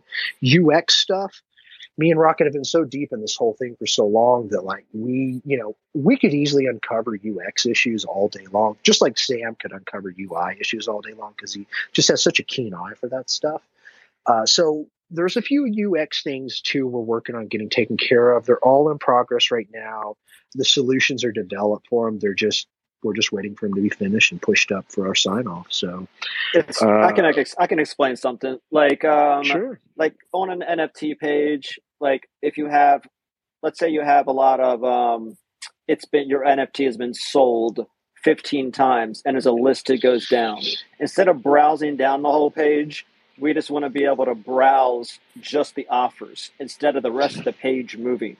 So you know it's something like that that that needs to be fixed so instead of the yeah. whole page you have to browse down the whole page just to see the history you want to have an, an internal scroller so you can see the history just in that little box so the entire page doesn't move. Um, I signed on the other day, uh, this was last week, and my profile picture didn't show. Now it's showing, like Cody was saying, the IPFS thing not showing, but this is now it is working. Um, so it's literally down to these little tiny things that need to be fixed. Everything else is working great. You can launch a yeah. contract and launch your NFTs. All that is is fine. Wallet Connect is literally these little tiny issues. As soon as they're done, it's going to be pushed out. Yeah, and just to give a little context to the first thing Paul was talking about, stuff like uh, you know page scrolling and internal scrolling. You know what I think a lot of people don't realize on websites is how much of that stuff exists, and they don't realize it because the website's intuitive, right? It's easy to use. Like you don't recognize these things when you go to a place and you just automatically can intuitively know what to do without really knowing the platform. So there are little aspects like that we're just uh, finalizing the tweaks on. Um, you know, on the back end and just kind of deep, deep internal UX stuff. Yeah, it's like finalizing a couple of batch upload things that we wanted to test. We've got that squared away finalizing some things between like auctions versus sales versus maybe just being minted and not actually listed. There's a lot of back end functionality stuff there. We we've spent a ton of time um, this week just triple testing. You know, and I've uncovered a few things. I'm like, you know what? Okay, it's taken this long to get to this point, and I don't like how this functionally behaves when I do this. So we're addressing those last minute things. Um, why not? Because, well, these are things that should be there pre launch. Post launch, we're already, uh, we've already got our first list of post launch items. Uh, what are some of those items? Maybe I could talk about some of the post launch um, integrations. Well, I think one of the things we're going to look into, this was actually mentioned in, a, in the, um, oh, here we go, Steve, you ready? This was mentioned in the Creator Corps chat. earlier today. Um, and it was about like, hey, could you buy like a collection outright? Well, no, you can't because that's just not how it works. But I'd like you to be able to. So that's certainly an integration that we'd like to have very, very early on after launch. Buy just a collection outright, right? Um, amongst a couple of other like really important things, uh, which I won't get into yet, but yeah, we've already got our list of integrations post launch that we'll start day one of launch. So we'll start adding on to that thing. So yeah, things are looking great. Super ready to get it out to you all. I hope you enjoyed the picture recently because, uh, like we talked about earlier, Paul, this was where you jumped in. Um, you know that picture Rocket and I leaked earlier, portrait mode and a landscape mode on um, like mobile and tablet. It, it just the home screen itself. Go back and look at the leak from two months ago and see how different it looks. That's all I have to say about that. Now, that being said, any quick questions or anything before I hop out of here? Because I got to go. But I'm happy to answer if anyone has something. When is the streaming group coming out for the Crater Corpse? you know, it's funny. I, I, I'm going to make a track one day for it, and I'll do it in the traditional like death metal style. But I love it, man. It's like I like little things like that. Like a, uh, I don't want to elaborate. I'll just leave it. Yeah, maybe one day I will make the Crater Corpse track. Uh, that's just that's funny. Awesome. Hey, I know Cody, you're going to go, but I'm going to say goodbye because I got to go even faster. Um, thank you guys. Uh, sorry I was late, and I'll talk to you later. I got to go. See you later. Guys. Thank you, Paul. Thank you, Cody. Really Thanks, appreciate Paul. you being here. Cody. I was going to ask for an update and possibly on EGC staking or yeah, Lucro Games, but uh, if you want, we can hang out until next week and get an update on that. Yeah, uh, yeah, anytime. You know, um, we did have uh, there was a big staking meeting this week. Matter of fact, I actually wasn't at the staking meeting, which I think was the first one I was not able to make it to. And the, the beautiful thing about this one was it was a demo. So they demoed a lot of aspects of the staking to Sam and Paul. Um, Rocket and myself already seen the majority of that demo work, so pretty cool. They were also finalizing a couple of functional things that they want to uh, uh, make sure are integrated and just kind of cleaned up uh, before staking is finished. But yeah, that is also right there last sprint. So it's looking really good. Lucro Gaming um, obviously is kind of, uh, it, well, how was it kind of? It's not ahead of obviously the marketplace uh, or staking. Uh, Atlas Wallet, uh, Atlas Wallet's ahead of that. I, I think Atlas Wallet's ahead of it. But uh, Lucro Gaming is, you know, it's on deck. And, you know, the contracts are signed. They have started the work. Um, we haven't started. Uh, they're working on their foundational builds that will set us up for our first sprint. And all that means is the first sprint will be basically a two week process. Okay, this is what you're putting together. We're going to have a meeting two times during those two weeks to see where you're at with that. And then we test those elements. So that's on deck and that's up next.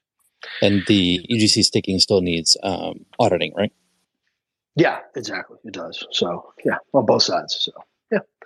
But that being said, I, I got to jet everybody. Um, thank you so much, Steve. Congratulations to your 50th space again. Fantastic. Thank you so much, Steve. You are the absolute best. You are a legend, everybody. Give Steve thank, a hand. Thank you, Cody. I appreciate you being here and have yourself a great rest of your weekend. Yeah, everybody, take care. I love you all. Have a great night. Have a good night. Right on we can go ahead and uh, continue on. I mean, I was just going to cover some basics uh, after that. We already know about the 215 billion EGC burned. So 215.5 actually. Um, I was going to ask you guys uh, because CoinGecko is being kind of naughty by not listing EGC or Lucro volume, the price, or price action. I've been using uh, DEX Screener, and that's actually a nice little tool. I like it a lot. So, if you guys using anything else, uh, CMC, I mean, as you know, CMC is CMC. Um, but I really actually liked CoinGecko um, until they started kind of messing around. And I don't really know why that is. Really I'm sorry. What what has been happening with CoinGecko? Doesn't show the um, active the volume for uh, Lucro or EGC. It doesn't show the chart. Doesn't show the um, it doesn't show the accurate price, and it also doesn't show the movement over a period of let's say uh, seven days, thirty days, you know, fourteen, all that stuff. It's just all blank. Oh. Yeah. But CWP said we're not the only ones. There's um, other other projects, crypto projects that um, they're um, they're having issues with. Not all of them, uh, just a handful. It seems like. Yeah, I'm not too sure what's going on there. So yeah, um, you guys been following Lucro at all? Um, I don't really have any accurate percentages because that was my that was my go-to tool for finding out uh, what's going on with Lucro but I know it's been up what around 190 percent at one point. I think we're at 4078 right now. Looks like uh, somebody just sold off. We're going through this kind of resistance here. It seems like it around. I wish uh, Dan was here because he's a chart guy and he would be able to say, you know, hey, there's a resistance here, whatever. But we get up close to nine, four zeros nine, and then uh, we get a sell. So I think I think that's kind of one of those things we're going to be dealing with until uh, we have a utility launch, and then we punch through that. What do you guys think? That's just my guess. That's just my prediction.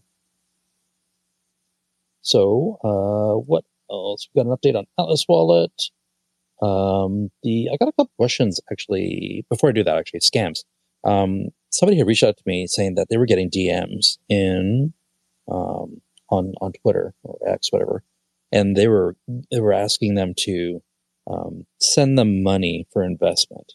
That was really weird. You know what I mean? Like they were saying, and they were saying like, "Hey, I'm not a scammer," and all this. That you know, and I'm you know, I'm basically like a good guy and all that stuff. And just be careful, guys. Just don't, just don't, just don't get involved. Don't, don't engage. Um, you know, all of these things usually end up pretty bad. Uh, so don't really mess around with that too much. You're getting DMs that you didn't ask for, it just be suspicious naturally. So um, there's a lot of scams going on with, like we talk about, you know, the butchered pig scams. Um, you know, just oh yeah, really, I, really nasty.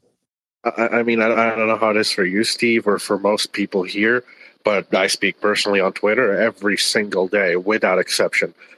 I have about at least ten scam messages, either from romance scams or financial scams, uh, crypto. Yeah, and I've heard that um, dusting attacks have, have gone up a lot, and uh, fake NFTs, like you know, NFT scam NFTs are coming to people's wallets, and they're all, you know, they're going on Discord saying, "Hey, I just got this. What do I do with it?" Uh, the key thing is uh, nothing. Um, if you're really, really concerned, keep your keep your EGC or your your Bitcoin or whatever it is you value the most. Keep that in a separate wallet and only use um, only buy with that. Don't don't commingle your cryptos. Um, if you want to if you want to risk it and chase uh, chase a project, um, do it with a from a separate wallet. And that's the nice thing about Atlas. If you don't have to worry about that, you can do it from a separate um, a separate wallet altogether. But yeah, just don't even NFTs. Don't engage with them. Just there's a feature in Trust Wallet we can hide them. Uh, don't you know really do anything with them at all. With dusting, uh, just just toggle that particular token off. I think there's a bug right now going on with Trust Wallet where you do toggle it off, but then it turns it back on again. So it's just kind of one of those things. There's been an update on Trust Wallets, and actually there's some bugs on that. So just be careful. Um, there's nothing you can do about dusting. Absolutely nothing. Just don't don't try and sell it or anything like that. The same thing with NFTs. Don't go to the website that it links you to. I saw one that was rather creative, saying that my wallet was at risk, 80% risk. And I was looking at this on NFT, and it basically encourages you to go to that website and you know, like it's some sort of antivirus or something like that. Just don't engage with it. Don't get caught. Um, and yeah, the situation with dusting and being it is a problem, and you're right. There is really no way to fix that, at least not as yet. Uh, of yet, with you know the current technology and blockchain, I guess. Uh, and same exactly with NFTs. Any NFT that gets sent to you, because you don't have to request it, it can just send to any wallet and it accepts it. Um, yeah, just don't interact with those things. Uh, you don't know it, leave it. Just leave it. I wish if, if anybody can invent a, a crypto DeFi wallet that can have the ability to toggle on and off, uh, revoke revoke uh, transactions, they would basically own the market because you can just let's say you're going to buy your token, you toggle it on. Hey, I'm going to buy my token, you know, and then it loads on your wallet. You got it now. Toggle it off. No transactions can take place. Is that possible? Precisely. You know, that's what needs to happen. I don't know if that's possible, but that's exactly what needs to happen. If you can, if somebody can invent that, like you got a license to print money. So yeah, I, am pretty sure the reason that doesn't exist is because that is the current limitation of how the system works. So, so in other words, to deny a transaction on your end, I mean, I mean, think about what that means. That means you are blocking a transaction from happening on the blockchain from your end. So it really doesn't even make that much sense when you think about it that way. I don't know what sort of workaround needs to happen for that to be a reality, but it does need to be a reality because it's a problem. Yeah, and we talked about another scam too with uh, with uh, revoking uh, approvals in um, BscScan. Uh, we cover that a couple times in these spaces where you go in and there's one of the scams that's that's uh, there is where let's say you're interacting with a token that doesn't necessarily have a secure uh, contract. You know, maybe it's uh, you know maybe it's not not necessarily the best made contract. There's got holes in it, and people can use those potentials for exploits. So by revoking uh, you revoking the basically token approvals, you can protect yourself a little bit there. I know some people have got burned that way, where they they said, "Hey, I didn't even I haven't even bought anything," and you know for like weeks, and all of a sudden I get and I get you know, and they haven't even had any transactions, and it's probably through token approvals. You can do that through BscScan and then there's a uh, section i think it's in the more on the right and then you go to a beta version uh, It's in beta testing, and that is token approvals. And you can, it costs a couple bucks. There is a scam related to that, so just be careful. Uh, where you go to revoke, uh, you go to revoke a token, and it costs like thirteen or twenty bucks or thirty bucks or something like that, and then it doesn't revoke, and then the price goes up, and you keep trying to revoke it. It's a gas token scam, so it can't necessarily hurt you, you're just going to be out a lot of money. So um, if It you costs that much? well, they get you at first on the small amount, thinking that you're you do it right, and then the price goes up each each time. And because they got you, like, hey, it didn't work. Well, let me try it again. And if you're not paying attention, you see twenty Oh. bucks or thirty bucks, and then you're basically buying somebody's gas tokens for them. Pretty sneaky, creative, sneaky, and not very ethical, of course. But just be careful of that. Um, we can just Hey, open it I wanted to tell you, I want to tell everybody that I just went on CoinGecko and I found 11 other coins that are in the same situation as Lucro and, and Evergrow. And one, bizarre one, I, I was going to remember the name and haven't, but it has a straight line through the middle of the graph with a price on that straight line. That's bizarre. Very.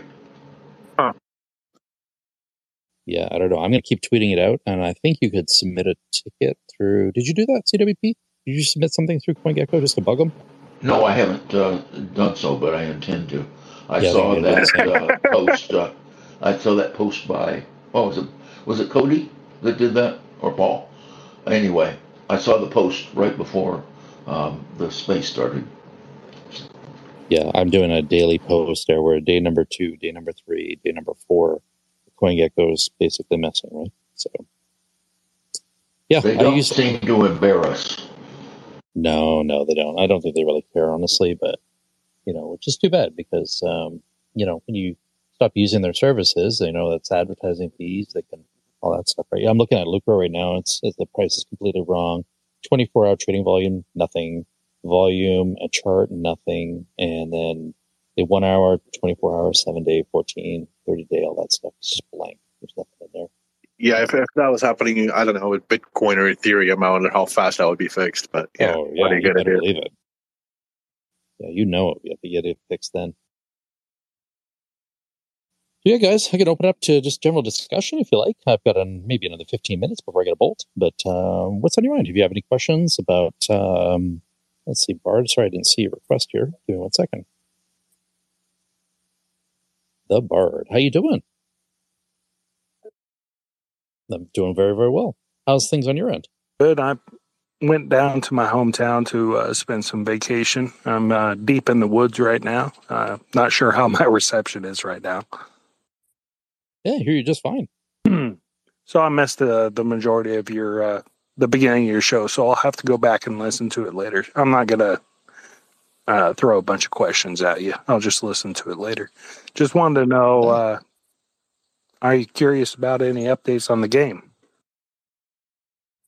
I'm very, very curious. I was going to ask you. So we have a name. Um, I announced it inside the Luna Sky um, Creator Course. I'm sorry, it's a what do we call it? Is it called the Creator Creator Course? Yeah. So it's uh yeah Nexus Frontiers is the name of the website. I went ahead and got it secured. So uh, put a placeholder up there. It's nothing pretty, but uh, just something to uh, tag the site. But uh, I should be ready to roll out a couple weeks after um, Luna Sky's release of the full release. And the initial uh, users of the website will be it's a web app, not a website, but a web app that's mobile and computer friendly. Um, so the initial users will be the ones that won the championship in the uh, Valentine's Day competition that I had. Um, I already have those people identified, so they'll have the first accounts and access to the site. Um, and we'll get them going onto the game framework and uh, they can start building their worlds and uh, pretty excited to get this rolled out. It'll probably be two weeks after that that I'll open it up to everybody. You will not be required to have a wallet connection to the website. Um, you can roam free as a regular user with a regular account if you choose to. That'll be friendly for Web2 usage. But if you want to connect to uh, the Wallet Connect portion, um, it's just a matter of proving that you are the owner of the wallet. I do not have access to acquire or do any transactions or anything like that. You're just accepting the fact that you are the owner of the wallet, and I have to prove it because I'm doing a lookup of NFTs that you will have within your wallet that you have purchased from creators that have created games within this framework. That's an interesting way to authenticate um, their identity.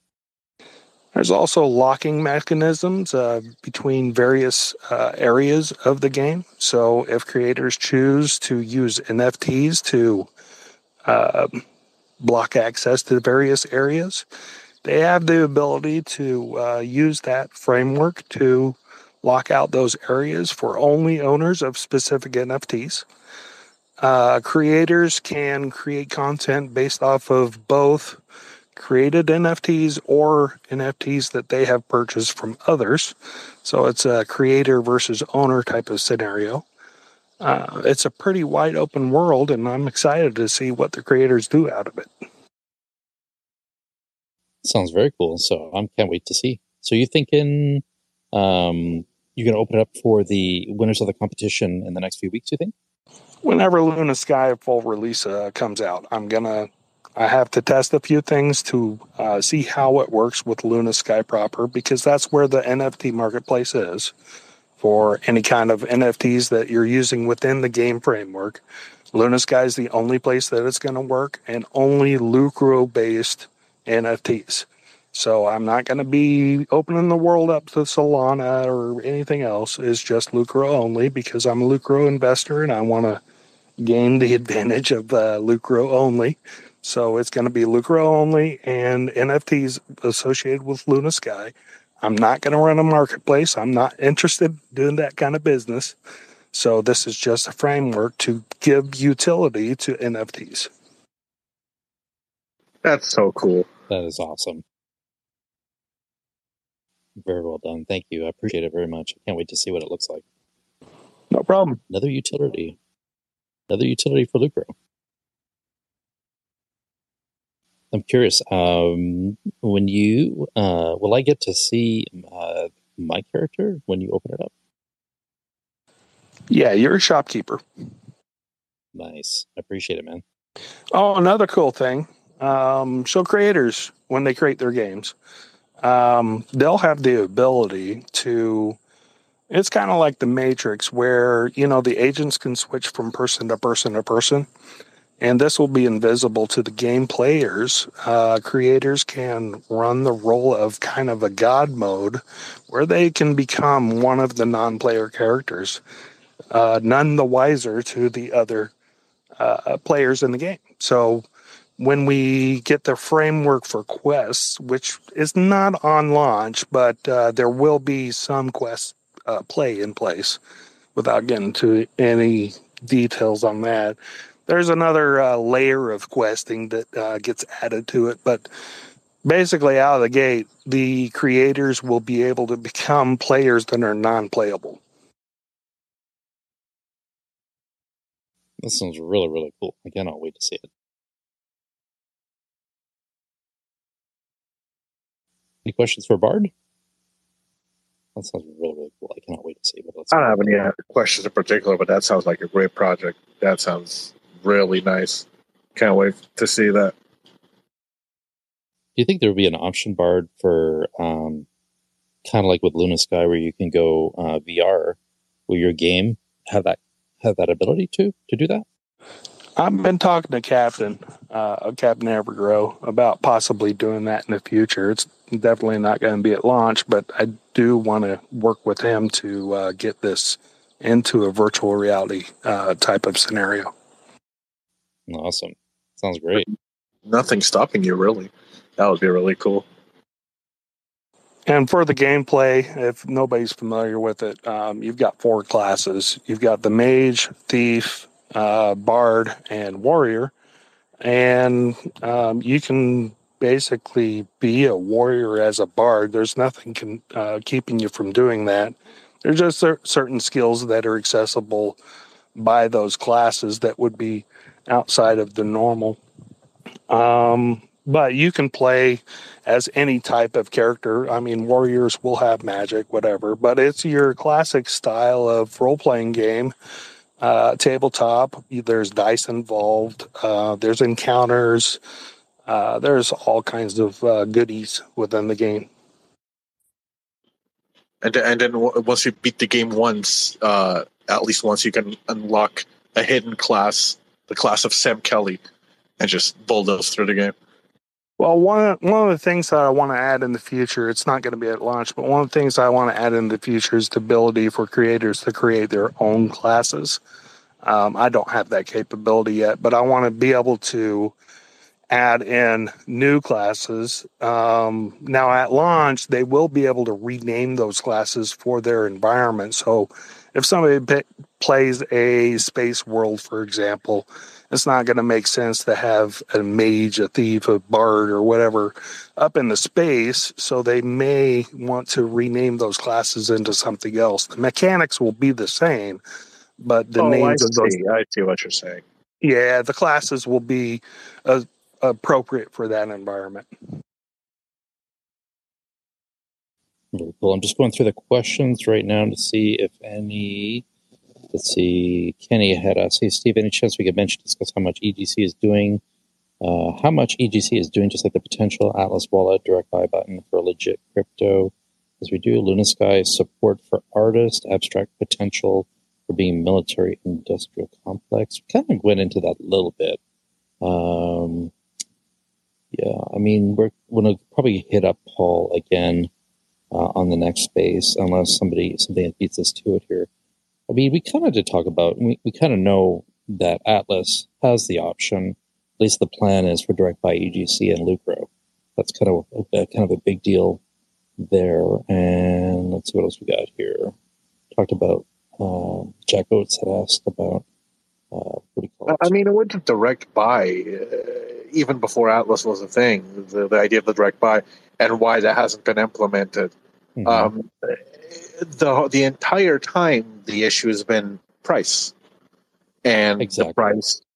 Yeah, and the price being too high. And I've said before, and I say again, I, I personally I don't see that as as much as an issue as some do. Um, I think you you should pay a premium for ease of access and you know ease of doing things. Um, but you know it is what it is. But it, it will be done. Uh, it will be done sooner or later, of course. For the convenience aspect, I, I don't mind paying a little bit more if I can just direct buy Evergrow or, or uh, Lucro rather than having to do the swap. Me neither. I mean, yeah, everywhere that's how life works. You pay a premium for convenience. So it is what it is. Uh, Yes, I mean, they were throwing out some numbers. They're talking about from 20 to 30% uh, on top of the price. And yes, that's expensive. But that's what you pay.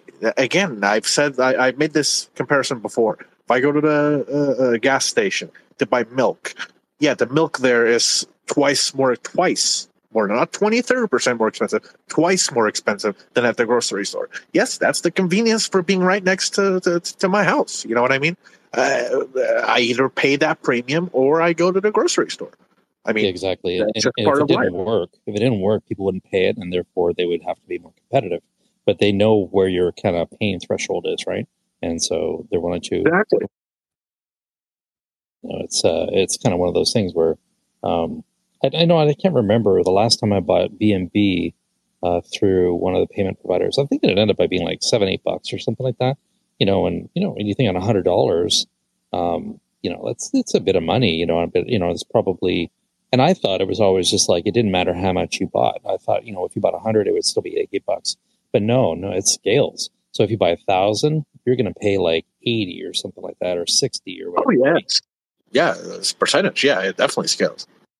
And I think, you know, I think, uh, like I said, I said in uh, Core, um, that we should do our own payment provider. I just look for an opportunity to say that, right? But uh, we should do our own. I wish we could. We had the uh, the ability to do our own in the future, do our own uh, payment provider and uh, keep it to ourselves and keep the transaction money and to use for buyback and burn of Evergrow. Why not, right? And uh, I mean, it would be a major a major undertaking, but if we have successful utilities paying for, you know, you know, and I think we could do it. That would be amazing. That would be a huge asset to the whole Evergrow project. That that's one of those that it, that's definitely much easier said than done yeah that's uh that's i mean and the competition's out there right and so but here's the thing if you're if you're a holder um you believe in the project anyway so you're going to use you're going to use ours versus simplex or, or your moonpay or something like that right? Just because you know hey i'd rather support my own project rather than support these guys you know where they live they're out in estonia or something like that or or whatever whatever country they're in. Right right right. Yeah i don't know. How about you cwp would you uh you know, would you be on board with a if we uh, did our own system? I mean, I don't know how many how much that would cost. A thousand percent. Yeah, exactly. Maybe yeah, a million. Yeah. yeah. I think it would be fantastic. And and again, the profits, even though it might be just like little, just little amounts, cents, or even you know, you know, ten cents, fifteen cents, collectively over thousands of transactions, you know, that could go a long way for buyback and burn of EGC. So but if we're going to do that, let's kick PancakeSwap's ass too. You don't like PCS? No, that's not it. It just they're the they're the big guy. Yeah, they're they the are. target. So you know, let's bring them down and put us up there on the on the mountaintop. Well, the nice thing about Atlas is you don't need to use them anymore, right? So, well, buy directly in the wallet, swap directly in the wallet, and uh, you completely avoid having to use PCS or, or another. So, uh, I'm looking forward to the cross chain personally, but I'm a fan of removing all dependencies. I mean, uh, as when you have dependencies, they fail. So uh, the more dependencies you can remove, the better. I wanted to ask Cody before he left, but um, didn't get a chance to about the Atlas wallet and where it is in in the uh, in the stream. Uh, if it's still going to be quite a, a ways away, and if the staking and all that is going to come ahead of it. He hinted a little bit. He said that it looked like because you know Luna Sky first, and then EGC staking, and then it looks like Lucro Games and Atlas Wallet are kind of like you know they could swap positions. So um, the last I looked uh, for testing, I think we're on version. Correct me if I'm wrong. I want to say 16. And uh, I looked yesterday, and we were waiting for the devs to release the the next um, test flight app. So, um, so I think we'll probably be on what I guess 17 then. So if I could be wrong on that number, but um, so you know it's been it's been in their hands for a few days now. So, um, but you know these guys behind the scenes, like there's some people that are work they work way harder than me on this, and they're you know they, we've got a running a running Google Doc of all the issues that come up, and then they're forwarded to the devs. They go there's a separate channel in Discord that's just for talking to the dev and um, you know resolving any issues, whatever like that. And it's been super helpful for speeding up things. Um, and so again, we produce this list, and then of course we start kind of over with the next the next iteration. And then if there's any issues, you know, there's there's bound to be even things that you didn't even think were an issue before are now an issue. You know what I mean? Just because you fix one problem, you potentially could mess up and create another problem. So, but they're usually easy to fix. So, yeah yeah, it's um, I don't know. It'll be interesting to see. I mean, we got this quarter right, so that puts us to the end of September, if I'm not mistaken. So we've got August and September. You know, basically a month and a half. A lot of things are going to happen, and I think we need that. We really do. Um, you know, I'm really happy with price action at Lucro right now, but I'm not selling anytime soon personally. Um, I'm happy to just hodl and add to my bag whenever I can. You know, so. But I know some people. Uh, some people are enjoying it and they're making money off of it, and good for that, man. I'm, I'll never, I'll never get mad at somebody for selling. If you feel this, you want to, you want to like, you know, sell 10, 20%, 30%, you know, and, and then, and then hodl the rest, by all means, you know, I mean, you're just setting a new floor price, in my opinion, you know, because every time it goes up and then you have a correction, comes back down. Some people, some, you know, who may hold large bags, they might just sell off.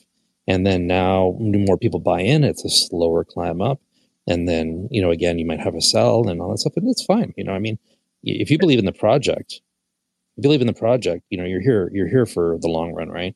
And but I'm not saying that those people aren't. I'm just saying that you know some people is like, you know what, I, I, think I need to take some profits, and there's nothing wrong with that. Good for them. There, there's nothing wrong with that. Uh, yeah. Good for them, and yeah, hundred percent agree with everything you said.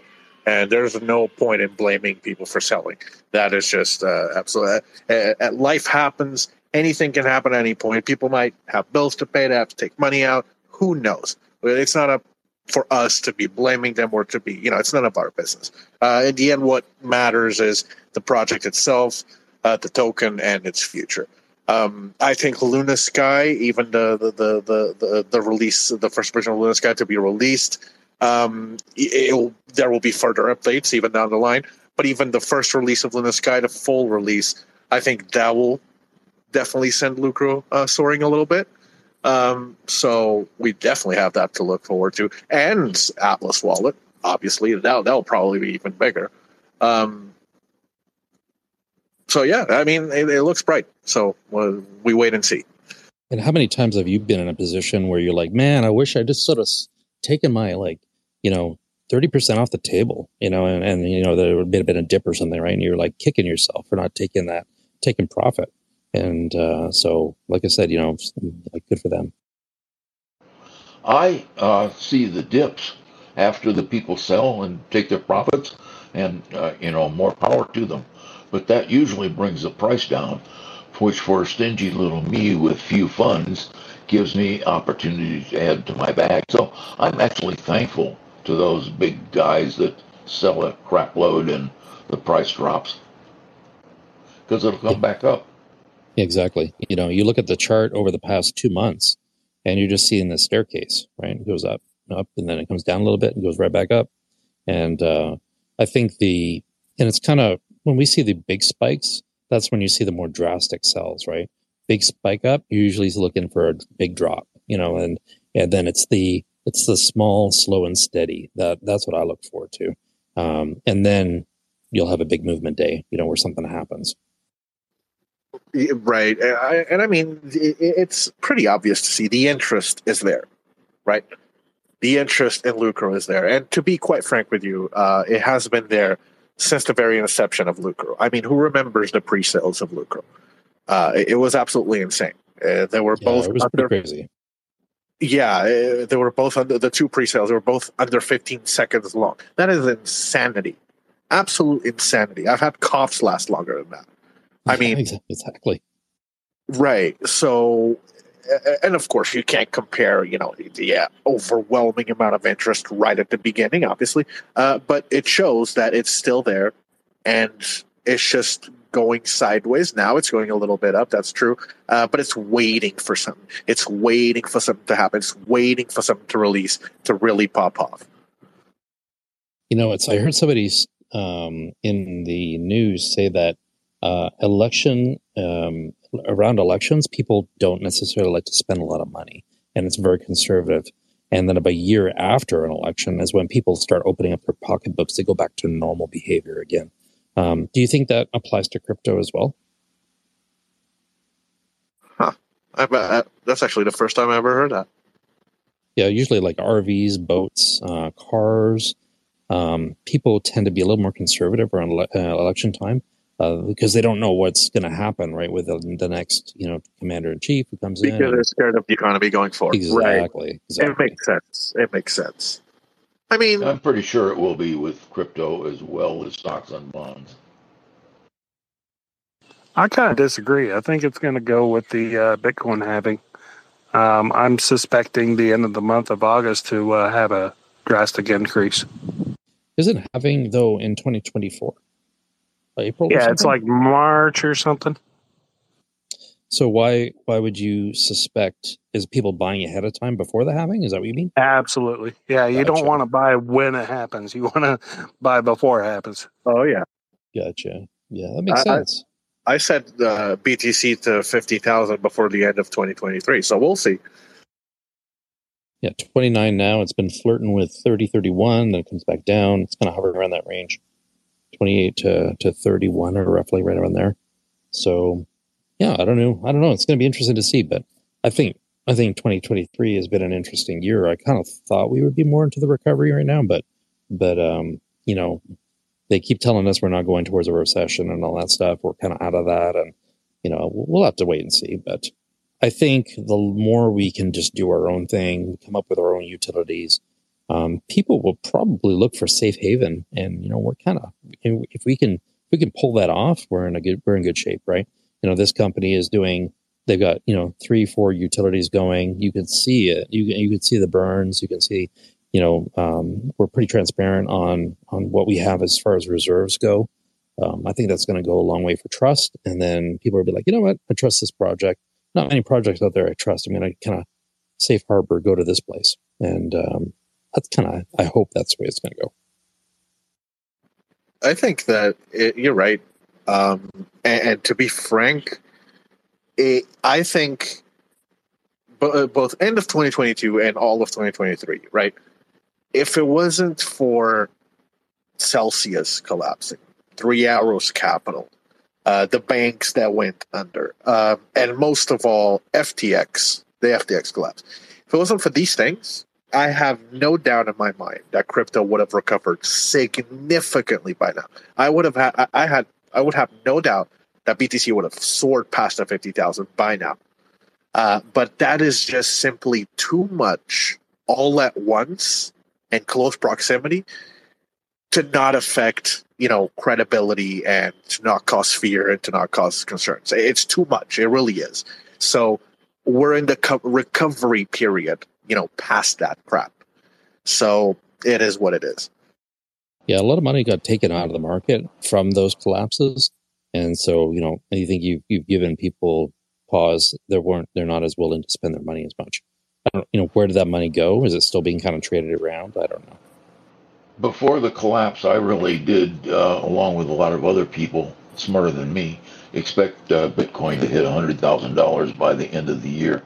Um, it's not going to happen now. It might go as high as 80. Michael Saylor had a very interesting uh, little uh, discussion the other day that I uh, listened to his viewpoint on on Bitcoin, and he laid out numbers based upon a, a future adoption, and uh, predicted Bitcoin to hit in the hundred billion. That's with a B like baby dollars um, in a few years. And he gave a very good uh, explanation of that based upon the adoption rates of how few people own Bitcoin. And as it becomes a coin of the realm or realms, um, how much many more people will be trying to get it. And there's just not enough to go around. Um, as an aside to that, on Twitter, somebody suggested that Michael Saylor marry Bitcoin. I got a kick out of that. Yeah, I mean Cathie Wood, she's pretty astute.